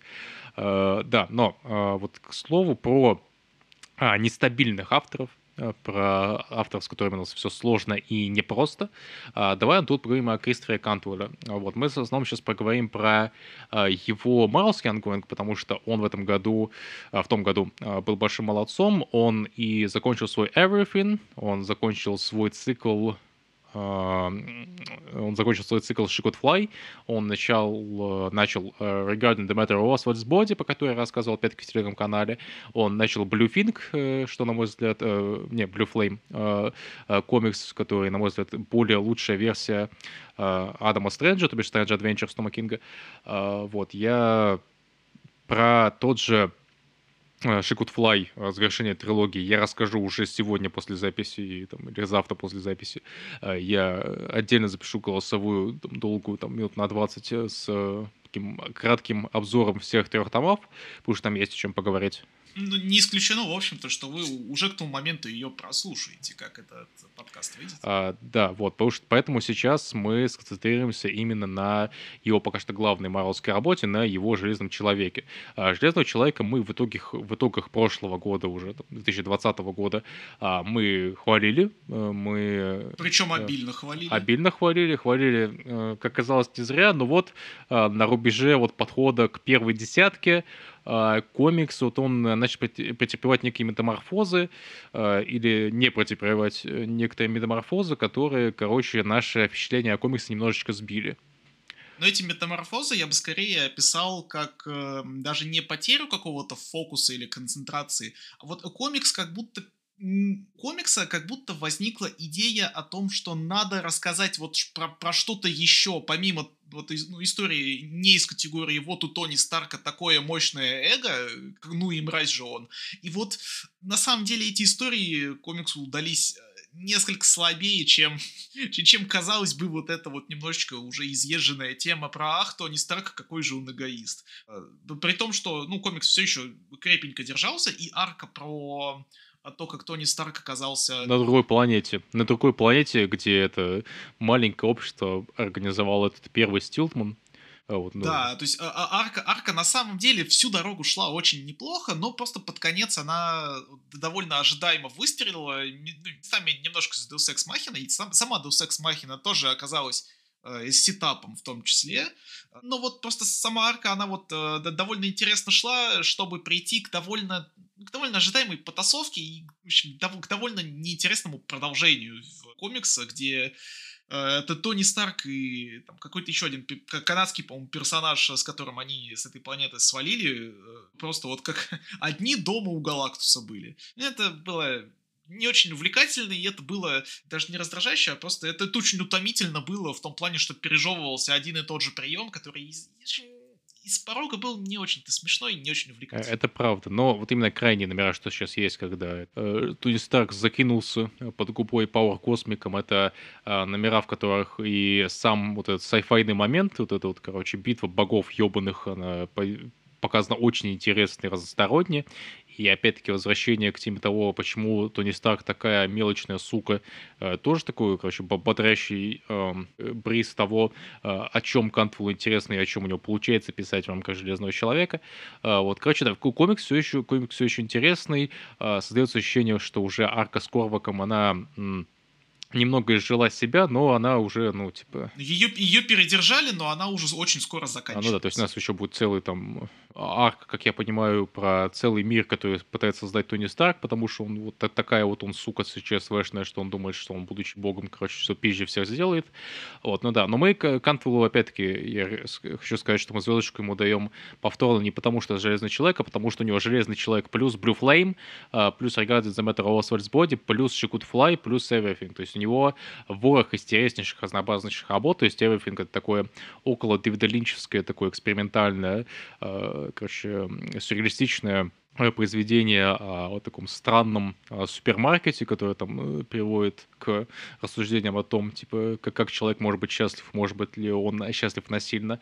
А Blue Flame — это такой комикс, такой постмодернистский супергерой, когда, короче, деконструкционная супергеройка в стиле Stage Adventures, где, скажем так, наиболее по сравнению с тем же Savage Adventures, более физикально передается человек, который, скажем так, прошел через войну или через теракт. То есть там у нас такой около, тоже такой локальный супергерой, тоже в джетпаке, э, тоже две сюжетные линии, одна в космосе, где там он должен участвовать в суде против, точнее, за человечество. То есть там судят человечество, и он должен защитить э, человечество от того, чтобы его нахуй не уничтожили. И при этом параллельно он существует на Земле, где он, короче, блядь, постоянно на костылях ходит, блядь, ему, короче, на таблетки постоянно обезболивающие пить, он живет, сука, с своей беременной сестрой и ее мужем, короче, постоянно докучая, блядь, постоянно как истеричка себя ведет, короче, э, все, все довольно хуево, но при этом довольно интересно. А, есть Regarding the Matter of Oswald's Body, где он Кантвелл очень интересно мимикрировал под Джонатана Хикмана, на мой взгляд, но опять, про это опять-таки уже рассказывал э, в голосовой э, в Гусарах.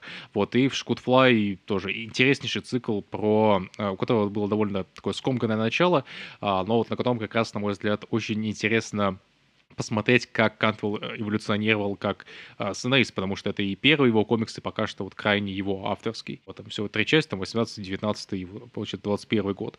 Э, вот за это почитайте, за это послушайте голосовую э, в Гусарах, в гусарских балладах именно послушайте, там это ссылочка в описании, но вы поняли, да. Давай перейдем тогда к последним двум звездочкам. У нас я расскажу немножечко про э, такого картуниста, э, которого нашел в этом году, и по чьей эгидой я подвел остаток э, предыдущего года.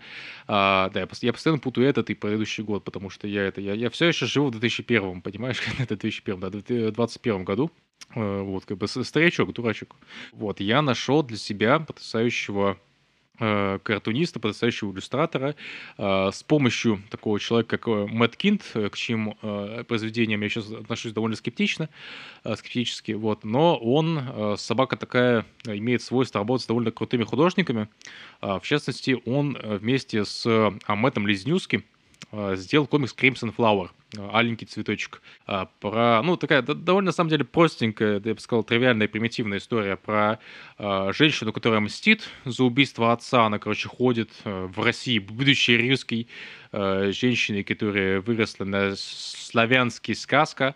Она ходит, короче, пиздит людей. Ну, она, по-моему, даже не, не сама русская, но, конечно, она, конечно, в России а, ходит, пиздит людей, параллельно там закидывается всякими а, таблеточками, постоянно видит, видит всякие, скажем, галлюцинации, видения произведения а, на тему славянского и околославянского фольклора, сказок и так далее, там всяких, короче, витязей, в бородах прикольных, там, типа, кольчугах и так далее.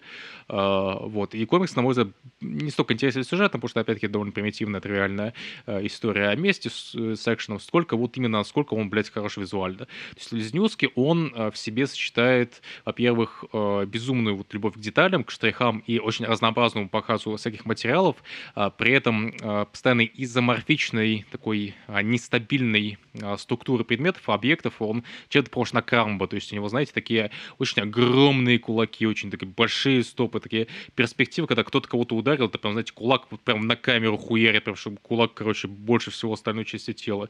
А, это а, это рисунок, в котором, если у персонажа есть вены, то это вены прям шаланги, которые прям торчат у него из-под кожи, блять. Это если у человека волосы, то они прям завиваются, короче, там каждый, ну не каждая волосинка, там всякие узоры прикольные выходят из э, волос. Если дед, то это прям такой дед-дед, у него, короче, э, зубы все порисованные, такие очень, такая анатомия папая, короче, он такой вдохнул в себя, типа, у него легких нет внутри.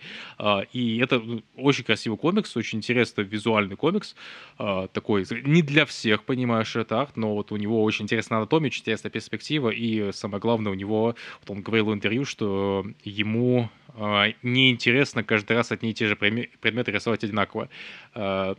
А, я не, могу сказать, что он, типа, всегда этому принципу соответствует, но он так или иначе очень нестандартно рисует. Э, вот, что, что, это очень пош, пошлая пустая формулировка, но э, хули вы хотите уже 7 утра, блядь. вот, и э, также в этом году э, Dark Horse э, вышла его авторская работа, э, полностью уже без Мэтта Кинта, он ее написал, нарисовал, э, работа под названием Static. Static, э, не путать с э, супергероем DC-шным, Э, ну, впрочем, главный герой тоже темнокожий, такой а, около, даже не просто апокалипсис, короче, сайфайная такая, а, около, как, как сказать, э, вот, вот «Безумный Марс», он в каком жанре, Антон? Ну, Вообще ему присваивают разные ярлыки от э, постапокалипсиса до боевика. Имеется в виду, там же какой-то есть отдельный жанр, такая, знаешь, пустошная хуйня, то есть, типа... Чего не знаю, того не знаю. Думаю, что, знаешь, типа, именно не как постапокалипсис, именно, не знаю, как зомби, пост-зомби-апокалипсис, а вот... А, ну, ну, типа, не, ну, наверное, это дизель-панк, потому что это мир, в котором все, все буквально на горючке работает. То есть все зависит от, от Ну, бензина. не совсем, но, типа, ну, я понял, о чем, да. Короче, научно-фантастическая история, драма про человека, про челика, который там наемником работал. Ну, не убийца, а типа он э, хватал, э, ловил всяких животных, тоже там разнообразных животных, всяких там э, броненосцев и так далее, относил их, короче, э, к одному ученому ебанутому, который из них конструировал таких вот типа отдельных монстров Франкенштейна, сделанных из разных животных. Вот поэтому у чувака там темное какое-то прошлое, он там на какой-то наркоте сидел э, и, и сидит, я так понял, до сих пор. То есть у него там это, короче, баночка целая с жуками, которые типа такие именно э, наркотические свойства имеют. То есть он там, когда укус жука типа делается, то он успокаивается. То есть там а, вообще интересно то, что Лизнювский, он хоть и похож на Крамба, он не показывал в том комиксе сами трипы наркотические, он показывал, он безумно э, хорошо показывал э, ломку главного героя, как он потеет, как ему хуево, как у него обсессия, как ему, блядь, сконцентрироваться не может, как ему в целом очень, очень хуево, душно, жарко, блядь, и невозможно. И как он потом после успокаивается после укуса вот этой дозы. А, вот, э, как он показывает именно, значит, вот эти а, как он показывает едущие машины, которые вот там на камеру идут, и там перспектива там разъехалась нахуй, и это очень красиво. А, И сам главный герой, он в какой-то момент, скажем так, э, пыт- пытается осуществить триумф воли, в какой-то степени теряет все, что он имел, и приобретает такое, скажем так, новое тело, уже освободившись от именно пороков предыдущего тела, в частности, от зависимости.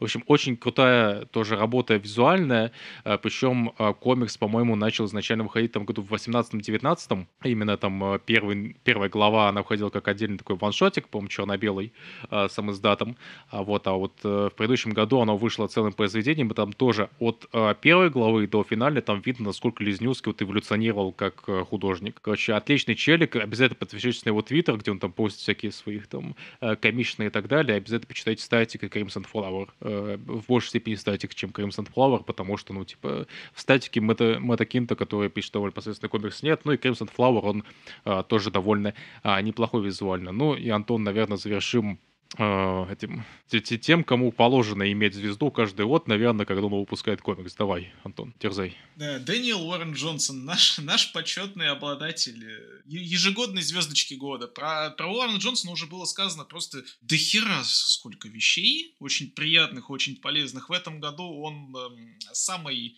самой-самой яркой своей работой, ну, по по-моему, чуть ли не единственной работой в этом году отметился э, Бета Рэй Биллом. Он еще делал э, маленькую историю для антологии про Супермена, где и для Дэдпула тоже. Было дело, было дело. Но вот именно из полновесных больших работ, ну, больших, А, полновесная, да, действительно. Battery отличная штука, мы о- про него отдельно уже рассказывали в отдельном подкасте. Ну, не в целом про Battery но вот опять-таки это э, чудесная шестерка. Гуглите подкаст, мы там по нему описывали. Э, Мы описывали тот комикс. Э, Отличный комикс, отличный художник, очень динамичный, блядь, пафосный, охуевший. Каждый год, если он будет каждый год делать по комиксу, то это будет каждый год отличный комикс год. Какая простая мысль. Если, если, конечно, не случится что-то ужасное, и он не сделает э, плохой комикс в году, но э, это что-то на уровне невозможной погрешности. Дэниел Уоррен Джонсон — это прям звезда каждого года. Короче, да, ждем новых работ, ждем... э, Да уже ничего не ждем, год-то, блядь, уже наступил, да, так что да. э, э, Да, всех с Новым годом, опять-таки, спасибо, что слушали. Э, э, Часть того, что мы планировали даже рассказать, оно не вошло в этот выпуск, просто потому что мы уже, сука, четвертую часть сидим, пиздим. Э, Вот, и я думаю, все-таки стоит э, сохранять некий темп, некую консистентность, и э, третью часть уже будет слишком много, да и допездывать еще час-два про всякие там антологии, ваншоты и так далее. Это, это вы можете в Телеграме послушать. Да, опять-таки, подписывайтесь на Телеграм, пацаны. Да, э, подписывайтесь на всякие сервисы, э, где вы можете послушать наш подкаст, если вам понравится наш подкаст. Э, Опять-таки, подписывайтесь на всякие э, сервисы подкастные, если вам наш подкаст понравился, и вы хотите послушать еще. Э, Есть на Google подкастах, есть на Apple подкастах, подкастах, есть на Яндекс Музыке, а, есть... На Spotify. Да, на Spotify есть. А во ВКонтакте у нас целая группа там, где э, довольно редко что-то постится, но постится, там всякие картиночки артецкие и так далее. А, опять-таки, Телеграм подписывайтесь, подписывайтесь на наш Бусти, опять-таки, чтобы нас спонсировать финансово, если хотите, конечно же. А, вот, ну и на этом, на, это, на этом вроде все, да. Да, да, удачи вам в 2022 году. Надеюсь, эти прошедшие две и даже больше, чем две недели были к вам благосклонны. Надеемся, что оставшийся год будет благосклонен ко всем нам. Да. Всем удачи, всем пока, спасибо, что слушали. Пока-пока.